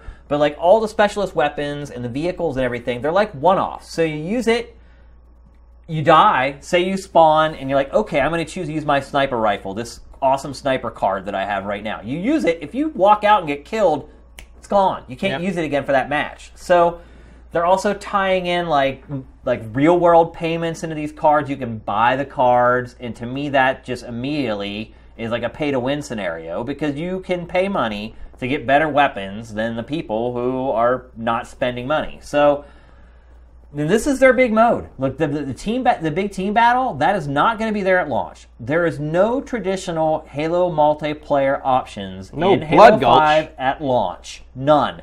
You Wow. cannot just start playing Team Slayer the way you've always played Team Slayer in Halo 5. You can't do it. They're saying it's coming later. They won't say when.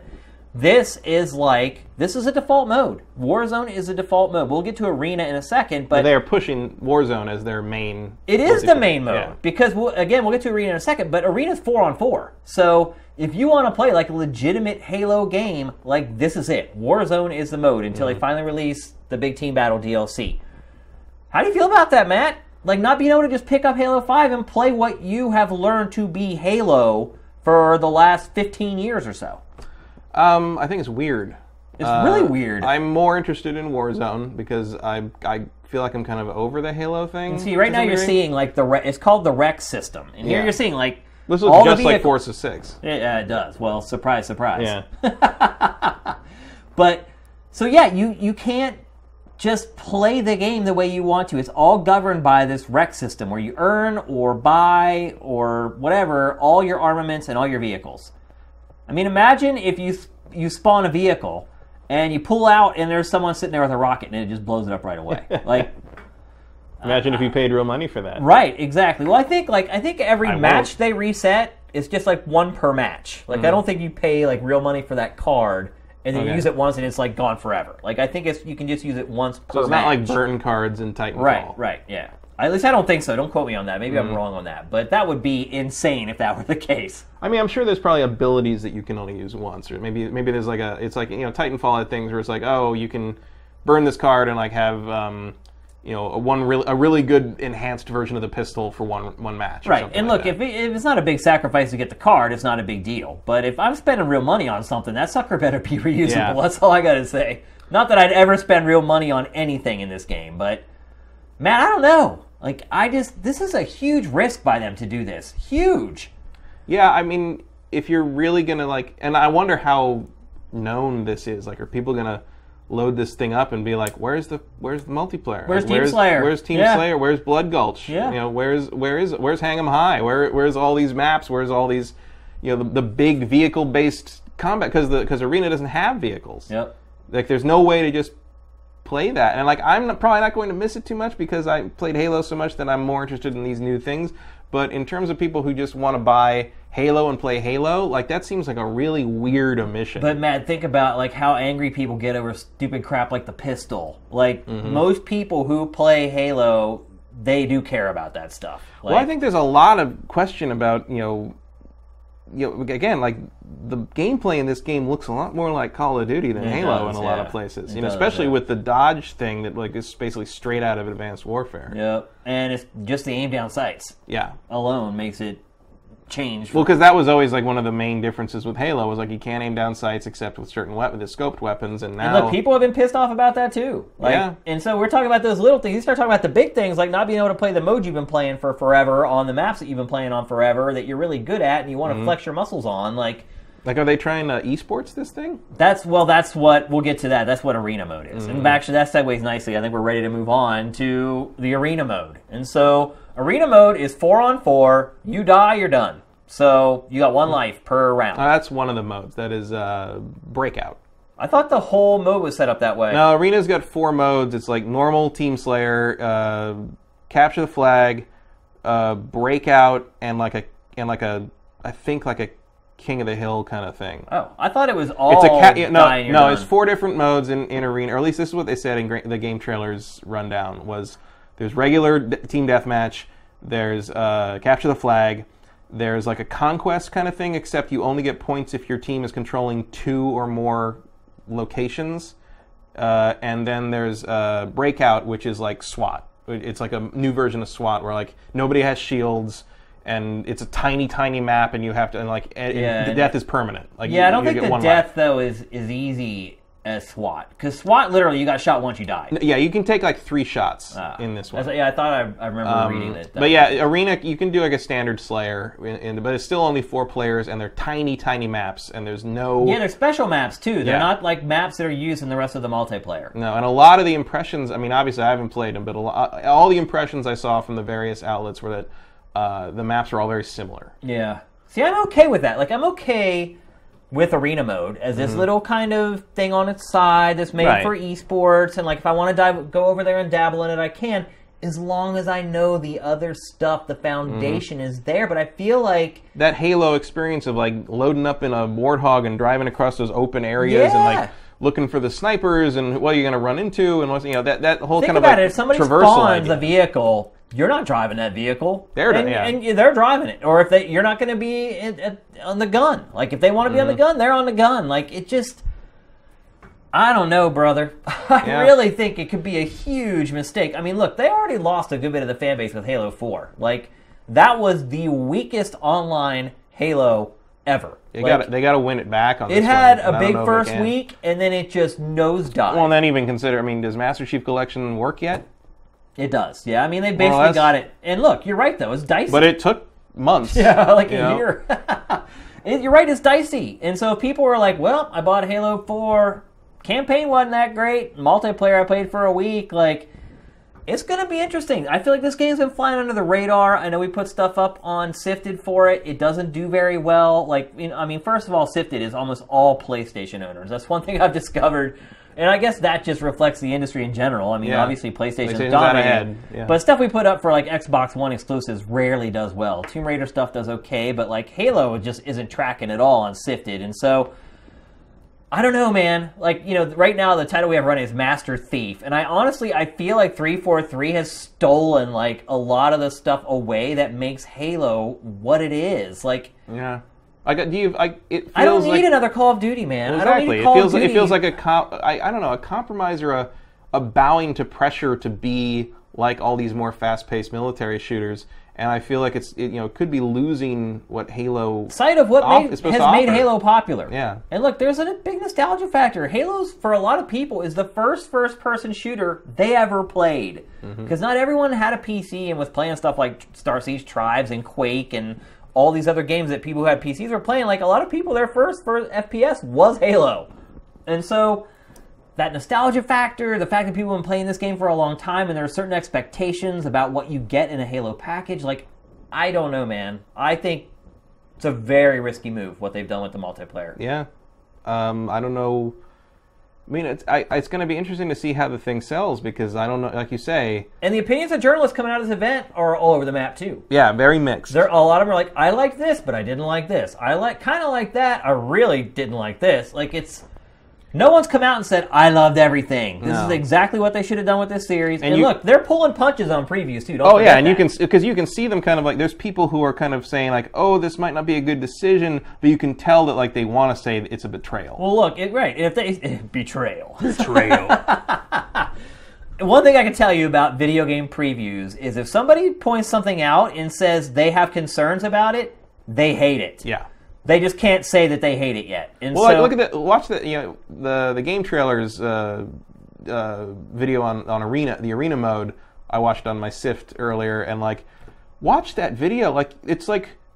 I mean, Brandon, Brandon Jones is, is pretty okay with everything. He's, Yeah. he's cool with it. But the other three are like, they're sad. Yeah. Like they're li- they're lit legitimately no, I kind of feel this way unhappy. too about this. Like, I, n- I never play Halo as much as I play other shooters, at least Call of Duty. Like, I always view it as like this little period of the year I go through where I play this different kind of shooter for a couple months. Mm-hmm. And depending on how good it is, is how long I stick with it. In Halo 4, I literally played it for a week and I was done with it. So, you know, it, it's almost like you feel like a, a friend is dying, like, a, or is going away, is moving away. Like that's how I feel about like these changes they've been making to this series. That's like, kind of what happened though. Then it's not made by Bungie anymore. I mean, my first first-person shooter was Marathon. yeah, Marathon One. I had a Mac, and I mean, I played Wolfenstein and, and Doom and stuff, but the first one I played to completion on my own hardware that wasn't at a friend's house or something was Marathon One, and like Bungie has was my shooter company forever, and I loved Halo One, and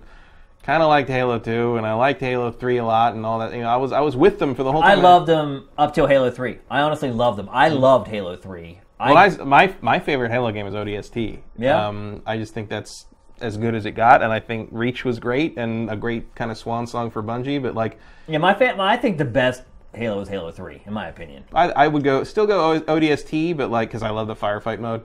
Um, but like.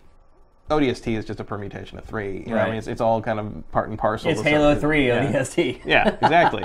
um, so, you know, I loved what Bungie did with the series for the most part, and now they're, you know, three four three is really or three two three is really changing. Is it three 343? Three four three, yeah. Three two three is an area code in Los It Angeles. is, yeah. Uh, three four three is really, you know, changing it up and trying to make it, you know, I guess trying to make it jump to the next evolution, but like. You gotta wonder if they're jumping in the right direction. no one's asking for it. That's No, the thing. that's. Nobody has ever said, hey, I don't like Halo. Can you change it for me? well, they said they didn't like Halo Four. Yeah, right. But that was after they that's had changed, they changed it. it. And I, Yeah. I don't know. I mean, we talked a couple weeks ago about you know when they they ran that opening cinema for the Locke thing, Yeah. and I was like, you know, I, you're not going to do anything that cool looking in in the game, like Yeah. with all the running and the jumping and the. But then like you look at the way it plays now, like oh, you kind of are, like they are kind of turning it into that. And the question is like when you do that, do you lose the Halo? I don't know. I hope I hope at the very least the campaign isn't kill all these guys, flip a switch. Kill all these guys, flip a switch. Because that's pretty much all Halo 4 was. Yeah, that's true. Like you need to have. I mean, the th- they show the I can't remember the name of it, but like Locke's level, they have that giant thing, The Kraken. the, Kraken yeah. that oh, attacks dude, them. That scene is incredible. I mean, that's thing I Halo. will That's a say Halo is, scene, It totally for is. sure. And that scene is amazing. Like Yeah. the polygons that are being pushed in that, it just that got that raised the hair on my neck. Mm-hmm. That one shot where you come out and you just see that kraken and these huge ships coming in. I was like, "That's Halo. You got Yeah. it." But I felt that way when I was looking at like Halo 4 before it came out too. And so, you know, I'm still reserving judgment obviously, and you know, I'll when I finally play this game, I'll be completely sub, you know, subjective whenever I check it out, but I don't know, man. I still want to play the campaign Yeah, yeah. Oh, of course. one way or the other. I Yeah. don't know. I, I don't know. And I I didn't really care before I saw all this stuff, and Yeah. now I'm like, wow, they're really changing it, and I don't know if that's good or bad, but I want to try it. I'm gonna find out. yeah. Right on. All right, so that's going to do it for the Big Six. It's time to go on to our trailer of the week. This is another game, actually, that I've been kind of lukewarm on. But, Matt, I will say that this trailer did turn the tide for me a little bit. And actually, the tide's been turning for this game for a while now. The last, like, Mm-hmm. month or so, the new media they've been putting out, the information they've been releasing. They've been playing it pretty smart.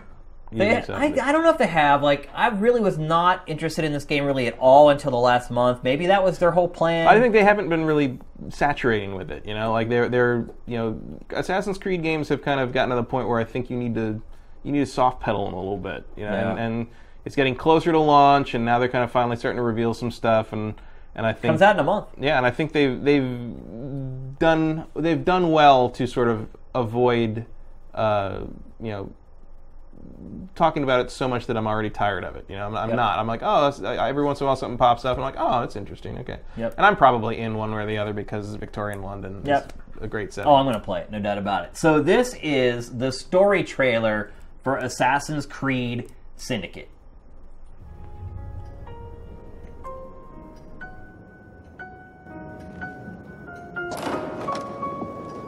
Mr. Starrick, I told you not to disturb me! What have we here? Crawford Starrick's full organisation, seven henchmen, each controlling the pillars of London society. Rupert Ferris regulates the industries with a steel rod and an iron fist. Shut his trap and get the machine fixed! Pearl Attaway owns all transportation in London, the ebb and flow of the city's traffic at her fingertips.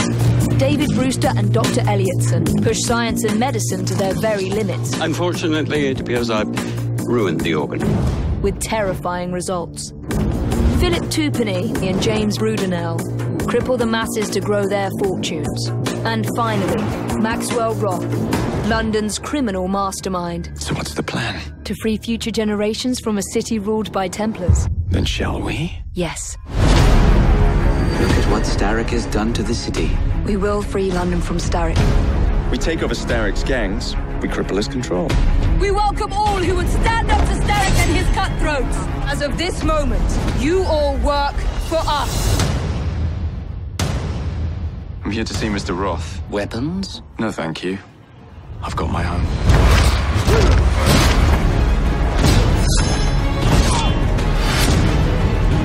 The aura of death surrounds thee both. Mr. Starrick sends his regard! You're a child who believes he can solve all the world's woes with a flick of a blade. We're not playing games anymore, Roth! What did you accomplish, boy? You will not stop, Starrick. Our city will die. Once more for old time's sake? And then we're finished. Agreed. Have fun. Don't die.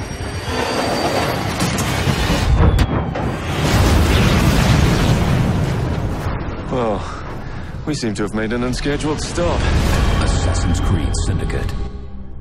So Matt, what I really like about that is how it plays up the whole brother sister sibling thing. Like mm-hmm. I I knew that they were twins and they were related to each other, but it felt like all the other media it was always like her or him. This is the first one where it kind of showed them together acting like siblings, being like, "Yeah, let's get them," like teaming up and like that inspired a little excitement from me for the game.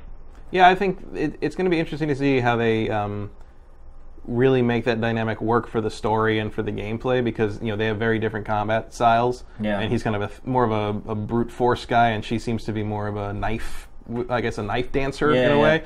Um, and you know, I think a lot of people sort of cynically said like, "Oh, well, he has a twin sister because Ubisoft got nailed for not having female playable characters in Unity." So, Right. so now they just stuck a girl in here. But it looks like this was probably the plan from the beginning. Oh, yeah, looks- yeah, it's, ve- it's very much a part of the the base concept. Yeah, the fabric of the game, so to speak. It's not just like a tack on. and it looks like they're bringing actually going you're going to be assassinating people in this Yeah. as part of an organization, working your way up to the top, kind of thing. Yeah, uh, which well, would be the nice first time they really kind of show off like the antagonists in the game Yeah. too. It's almost like a rogues gallery that trailer. Yeah, I mean, I'm still waiting for the day when somebody steals the uh, Nemesis system from Shadow of Mordor and makes an Assassin's Creed game with that. Yeah. Because that would keep me playing for a very long time.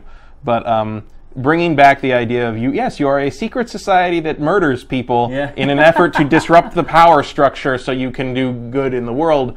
Um, is yeah, bringing that back is cool after a couple of games of just like you know random uh, piracy. Pirates, and- for me. and uh, I mean, and Unity. I mean, Unity is basically just like a romance tragedy that happens to take place in the background of a political upheaval. Yeah. It's not. It didn't really. Wasn't really an assassin kind Right. of thing so much. Yep. So yeah, it's good. It, it feels Well, like they're kind of roots a little it back. bit. Yeah.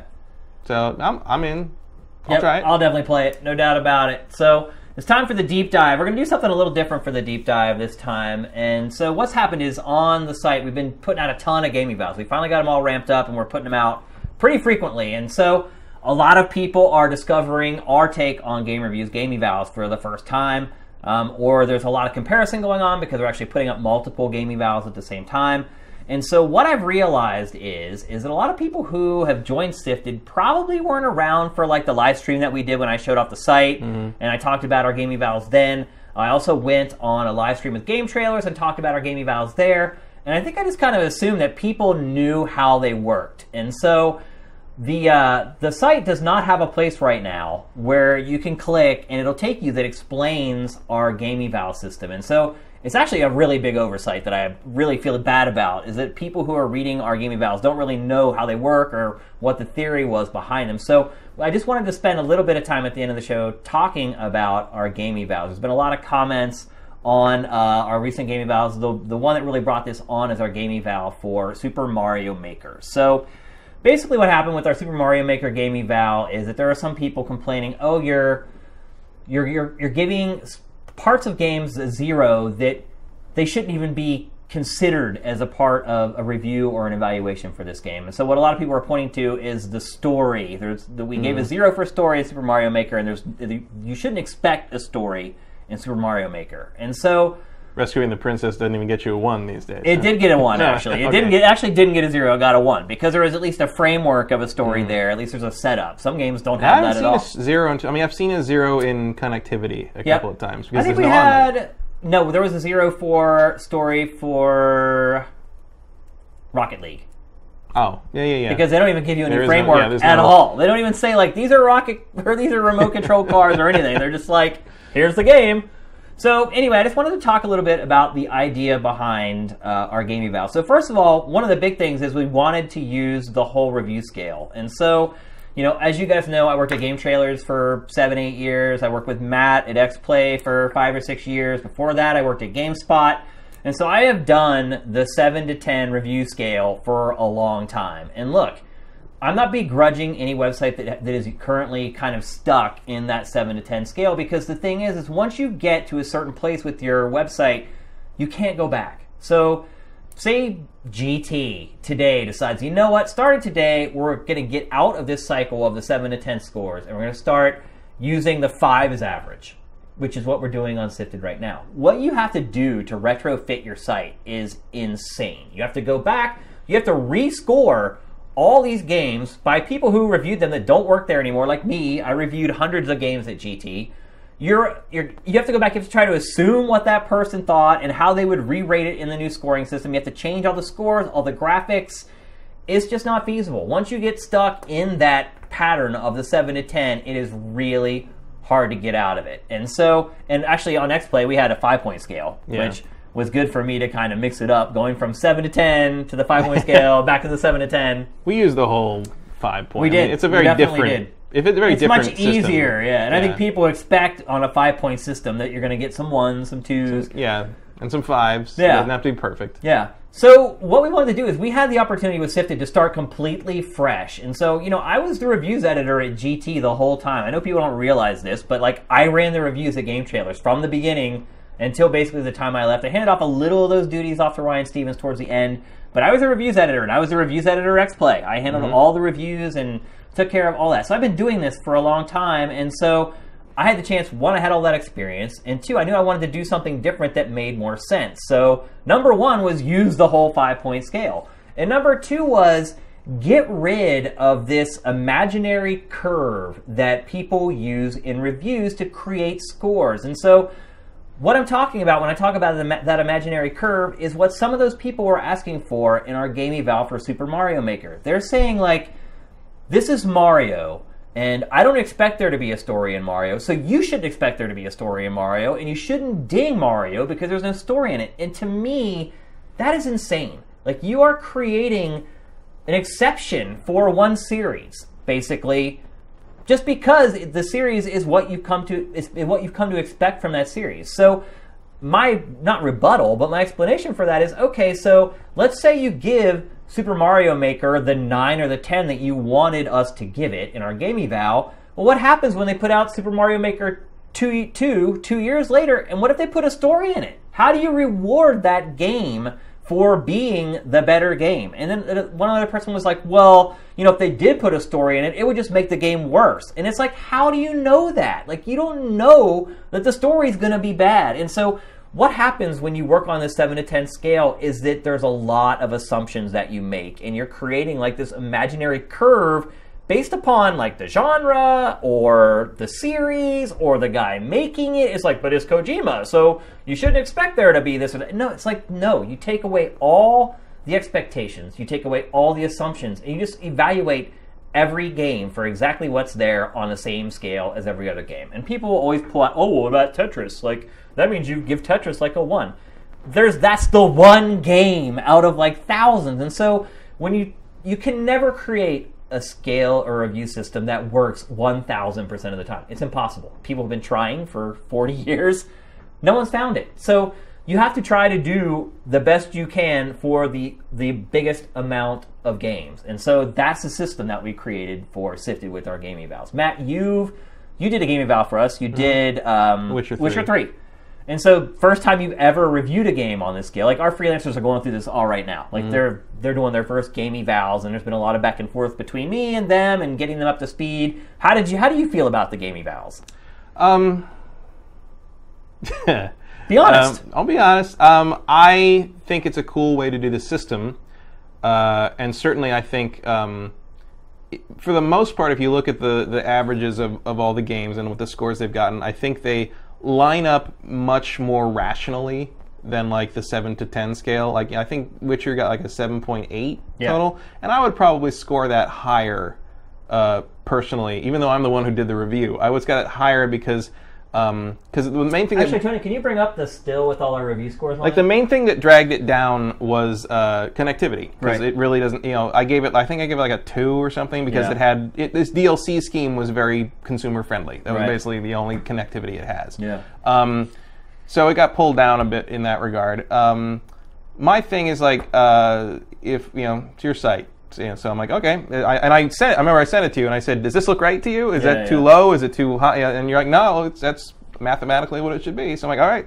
that's it. There you go." And then if you look at it through my sift with like, you know, how I've kind of rated what I care about in those categories, it comes out to like an 8.4, Yeah. which is almost exactly what I would give it on a you know on a seven to ten scale kind of thing. Right, right. So maybe a little higher, but like in general, like you know, certainly on a tough grading scale like SIFTD, through my personal preference stuff in my dashboard, it clearly says, "Hey, Witcher Three is really good, and you I should mean, look, play the, it." the one chink in the the users the the uh, customized user score system is that some people care about stories in one genre, but they don't care about it in Yeah. others.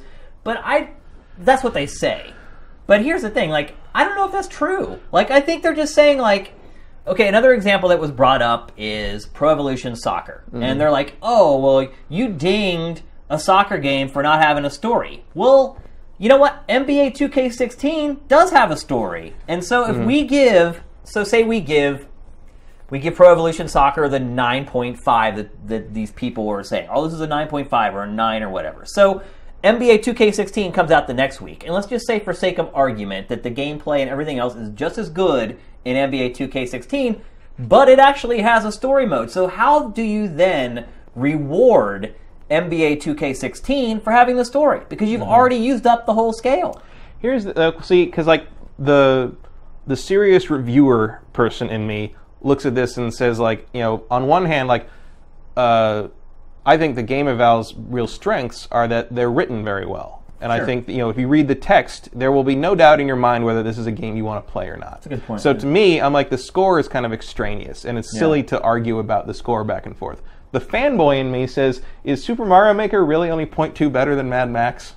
You know, like, that's the that's the. I'll be honest with you, it is only. Yeah? Yeah, in my opinion. I mean, I'm the one who evaluated I mean, it. I haven't played Super Mario I Maker. actually didn't enjoy Super Mario Maker all that and much. And speaking as someone who has put like 30 goddamn hours into Mad Max, like, Right. you know, it's not like I'm saying Mad Max is a terrible game, and you Yeah. know, so but like you know, but people get obsessed with these like comparison of number, number, number, and you know, I know you know, and also like the seven to ten score thing comes from, uh, you know, uh, school grading.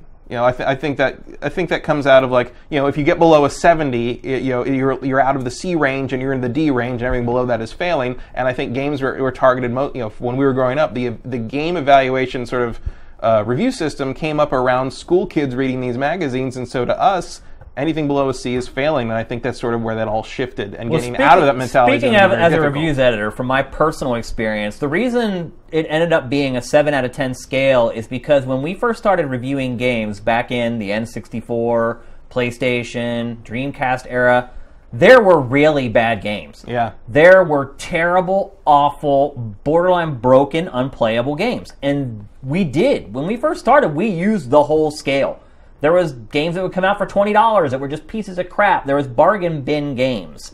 And so you had this whole swath of games that filled out that whole scale. I remember my first review I ever did for GameSpot, I gave a game like a 2.6. Like but over time, because of the budgets of game development got so high that the floor got raised up mm. to that seven level. Like you just simply don't get B, C, D level games anymore. And the games that are like bad or there weren't a lot of money spent on their development, those games are indie games now. And instead of paying the full 50, back then it was 50, now $60, you pay $9.99 or $14.99 for these games. And so it's harder to really give them a bad score when you're like, well, I'm only spending $8 on it.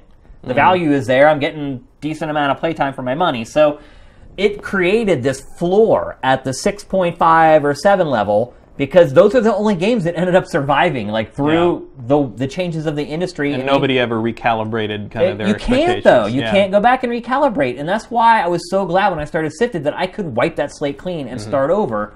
And looking at our scores, it's like, to your point, it's like don't get caught up on the numbers, but maybe Yeah. you do get caught up on like, okay, does this list this list look look right to you? Does it look like If you ignore the numbers and look at the list of like the rankings, I don't even think if you ignore the numbers because look, The Witcher 3 didn't have any online functionality. Look at a game like Dark Souls that finds a really cool way to do like online functionality. Like Yeah, but like here's here's here's my only counter to that, um, and I'm gonna go. I'm gonna compare to another medium which also has a whole bunch of things it can do, which is film.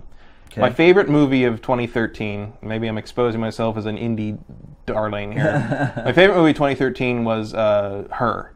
okay. Uh, by Spike Jonze, um, you know, uh, uh, Joaquin Phoenix and all, you know, Scarlett Johansson is the AI and he falls in love with it. Yeah, I watched that. It's a good movie. I loved Yeah, it. That was really my good. favorite movie of that year.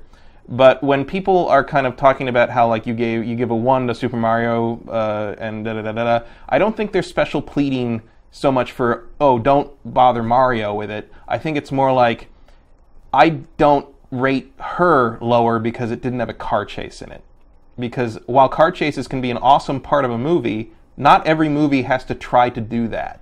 And so if a game isn't attempting to do some element that other games might try, it's not always necessarily fair to hit them that hard with it. Like Witcher 3 doesn't have connectivity, but they just didn't want to do that. How do you And- know that though? You don't know that Because they you didn't weren't do on the it. team, but they maybe they tried and they failed and they couldn't do it. How You're you- making- well, how no, do you- no. well, this how goes do back you to what I was saying. well, how do you are know they make- do? It doesn't matter because you cannot use assumptions. That is the devil of the whole thing is making an assumption. With the game eval, there's no assumption made. It's either there or it's not there. Period. You're making an assumption saying they didn't want to do it. You don't know that. They could have tried. They could have prototyped it eight times and never got it to work. Like, Well, one day I hope we find the abandoned script for Super Mario Maker then.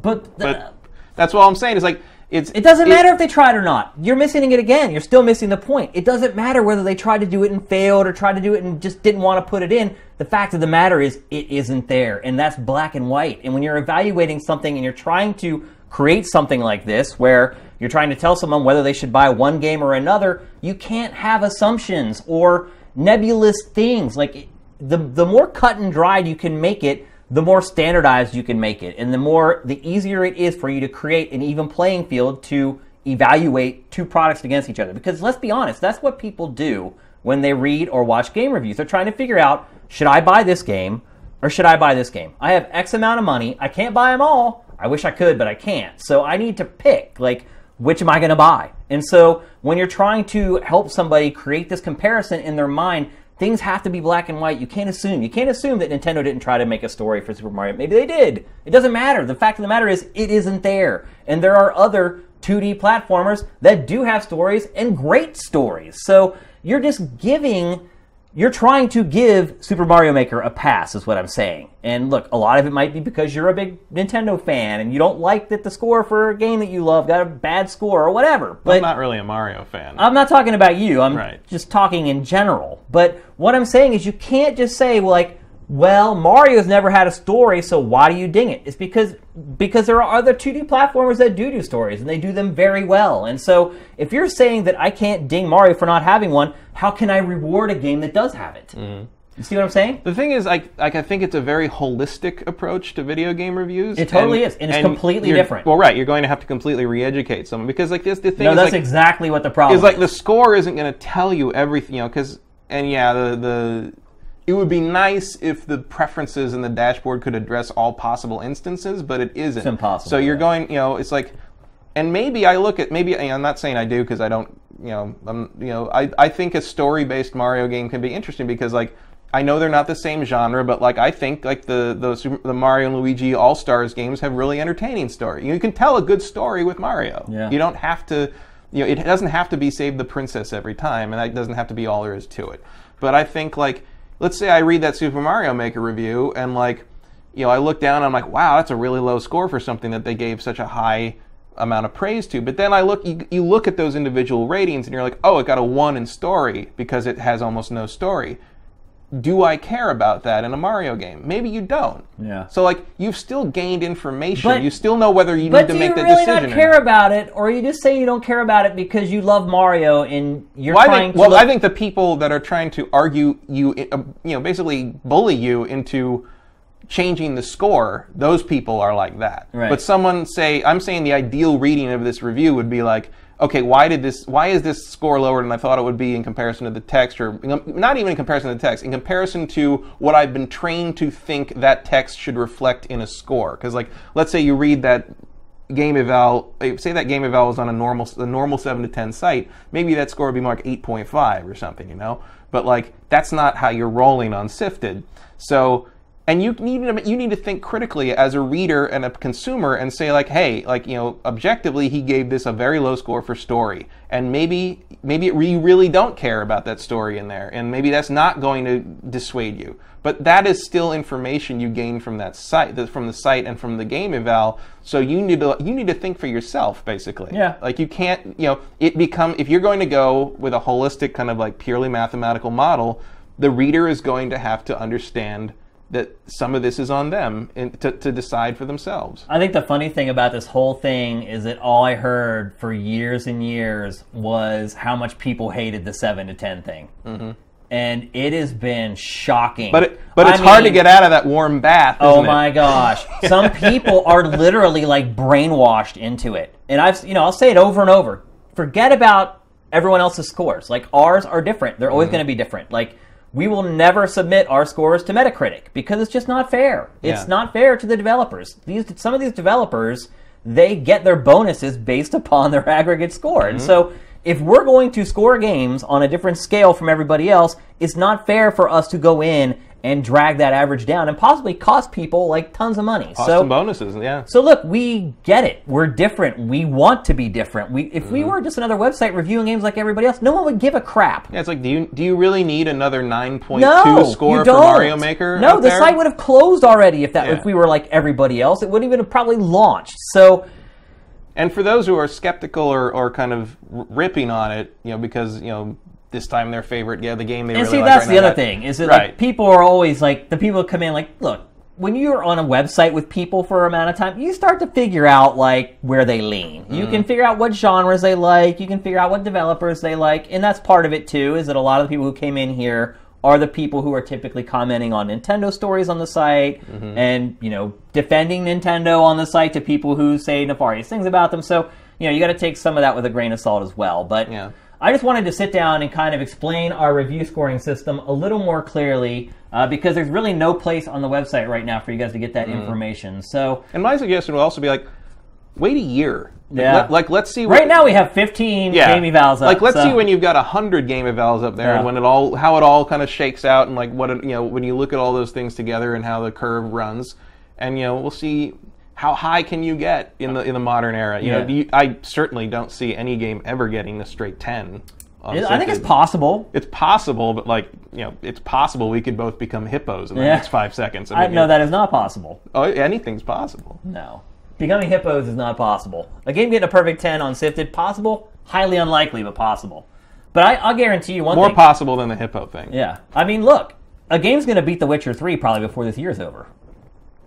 Which one? I'm not going to say, but I have there's, there's like three games right now that I feel like have a chance to beat The Witcher 3 mm. score. But and it'll be a big deal. It's like I curate every review. I see them all. I never see scores below like 6.5 ever. Like I've seen two. I've been doing I've been curating reviews to SIFTD for 5 months now. I've seen like two reviews below like a 4. Mm-hmm. Total. Well, then it's like, wow, something got a low, something got like a six point five, and people basically put the flares up. know? Yeah.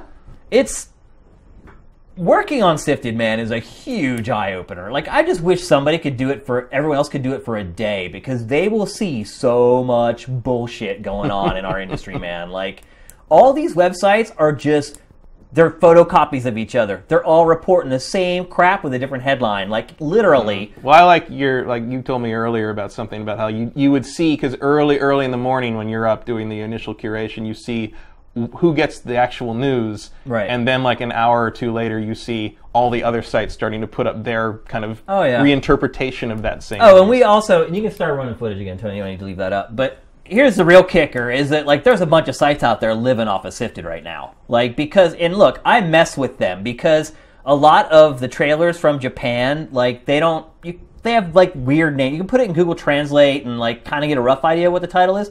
So a lot of them, like I watch the trailer and I create the name of the trailer so that people who come to SIFTD know what it is and I'll put it up. And you just watch in our admin. All these sites start putting the same exact goofy title that I created for that trailer. So, look, I know you guys are out there. I know what you're doing. Like, and some of these sites are the big sites too. And like, you even see some of them do like five trailers in a row. Like, we'll we'll curate a bunch of stuff, and then you'll see these these big sites going ding ding ding ding mm. ding. Like, you know, they're basic subscribers. They're spending their ten dollars a year, and they're letting us do their job for them. it's so a trap. Look, I'm not going to begrudge them too much just because of the nature of SIFTD. Obviously, SIFTD Right. exists because everyone else is creating content. But it is funny that, like, a lot of these sites have kind of latched onto us. But that should show you, like, we're nailing it, man. Like, Yeah. I'm telling you, we have everything every day. We may not put up everything first, but I guarantee you 80% of the stuff you'll see first on SIFTD before you see it on every other site. So, if I need to know something about a game or if, like you know what's the latest on X, like I will, you know, my standard procedure is just to search out the game page on SIFTD, and I'll see everything that's been posted. I've off, I've actually thought about just like live streaming 24 hours a day from like here at SIFTD HQ and just having a camera and a mic on all day and just showing people what we do because I think if Day in the life kind of thing. and I think if people saw what we do and saw how far ahead of everybody else we are with almost everything, I think people would have a much bigger appreciation. Like I was going back through, we have an old Q and A thread like up, and like every once in a while I go back and check it just to see if new people like come in and like make comments who just join. You know, I want to make sure that people who just join. I, a lot of times it's easy to easy to assume they know what's going on with the site. So I go and check in there, and like I saw some comments. Some guys like, "This is just an RSS reader," and that was like the most offensive thing. Like, it made me so mad. I'm like, if you knew how much work went into what you're seeing every day, it's like go use your RSS reader because our admin is kind of like an RSS mm-hmm. reader, and it's a disaster. And we create the the order out of all that chaos. So it's interesting. It's like starting on this site doing something completely different from what's been done before. It has been an eye opener on so many levels that I never anticipated. Like when I came up with the idea and started like building it and trying to see if it would work. So It is kind of a weird little peek behind the curtain on a uh, you only see on this macro scale. It's not pretty. I'll tell you that much. Like all these sites are literally 95% of all their content is the same on every single one of them. And it's a matter of like who gets the one story up first. And that's the thing. Like the thing with SIFTD is everybody else gets that one story up first, but we get it up second. So we get up every story second. But site A gets up three things a day first. Site B gets up two things a day first. We're second with everything. And so really, unless you want to sit there and go tap, tap, tap, tap, tap, and just do it all day, like, you'll never get the value that you do out of SIFTD. and So- I do not. Yeah, and who does? I, some people do. You do. Some You have people- to do it. I don't know. That's not how we work, though. It's No, not what our true. site does. It's all, like, it's built into our admin. So, anyway, I think we've went off on a tangent. I'm talking about SIFTD way too much. And we should close out the show. 'cause Well, it the deep dive is, is about how SIFTD functions. We haven't talked about that in a while. Yeah, and I mean the other part too is that like all our subscribers pretty much watch the show, and this is like the one opportunity where I could reach everybody with one thing. And look, we are gonna put up like our uh, our game evals explain. I'm probably even gonna do a video like this more organized and not as scatterbrained as I was when I was talking about it tonight. But uh, we will be putting that stuff up. But I feel like this is a good opportunity to kind of let people know how we're doing things and uh, how the site works because Game Face is the one thing that everybody who subscribes watches. So I figured we'd take some time to tackle that. So let's see if we have a couple questions. I don't even know if on Monday if we even have any people watching the show live. I haven't been able to check the chat since we first launched. Well, they missed some good stuff, Let's see. if I do say so ourselves. What'd you say? I said they missed some good stuff. If They definitely they did. Didn't watch tonight. If I do say so ourselves. But that's uh, that's why the archive is there. Do any of you guys have any questions for us tonight before we close out the show? I probably should have asked before I went. yeah, it was like a 20 second delay now. But Yeah, and some people are just joining. Yes, uh, actually, people are saying, "Oh, I must have missed some good stuff." How can you tell? So I'll give you guys a couple minutes. You got to get your questions in now, or we're going to close the show out. And how many people were? I mean, I guess tonight's not a good. I can never tell. Yeah, there's no, like, there's no counter. There's on no the, on the counter to tell me like how Yeah. many people are watching. Here's a question: Do you think it's a given that the NX will support Amiibo, or will they die with the Wii U? That's from Danny Endurance. I think they'll oh, absolutely. Oh, they're absolutely Yeah, gonna continue. No question. That's like the most successful new thing Nintendo's launched in a generation and They've half. sold here. seven million Amiibos already. Yeah, and they haven't even distributed them properly. I mean, they could probably have sold 12 million if they had imagine enough if they actually there. had like their manufacturing up to speed. Yeah. Like, dude, yeah, they're ne- No Amiibos are question. never. One thing I know for a fact is there will be an NFC reader on the NX. Yes, amiibos will be amiibos are the new B and A buttons. That Let's may be the way, only yeah. thing I know for sure about NX, but uh, that's one of them. I do know that for sure. No doubt. Okay, let's see. Uh, Bolivar 33. I recently got approved for NeoGAF, but realized I don't want to talk there. I want to post on SIFTD. Bolivar's weekly question: When will the forums be up? You know what? You're gonna have to ask Brent about when the forums are gonna be up. Like I, you know as much as I do at this point. Like Brent, he just had a kid. He's really busy. I, I don't know. I really don't know. And I got to tell you, I'm more frustrated than you are. That's all I'll say. Like Schrodinger's forums. Yeah. I don't know. But look, Brent's on the site every day. You can see him. He's staff. He's Brent. Ask him. He's on there. You can't miss him. He comments on at least 20 stories a day. So just ask him. He he knows more than I do actually. Uh, what's Brent's Twitter handle? Good one. That's pretty funny. Uh, let's see. Guess No Man's Sky release date. Uh, when does PlayStation VR come out? Not till like early next year. um, I'm gonna say March, April, 2016.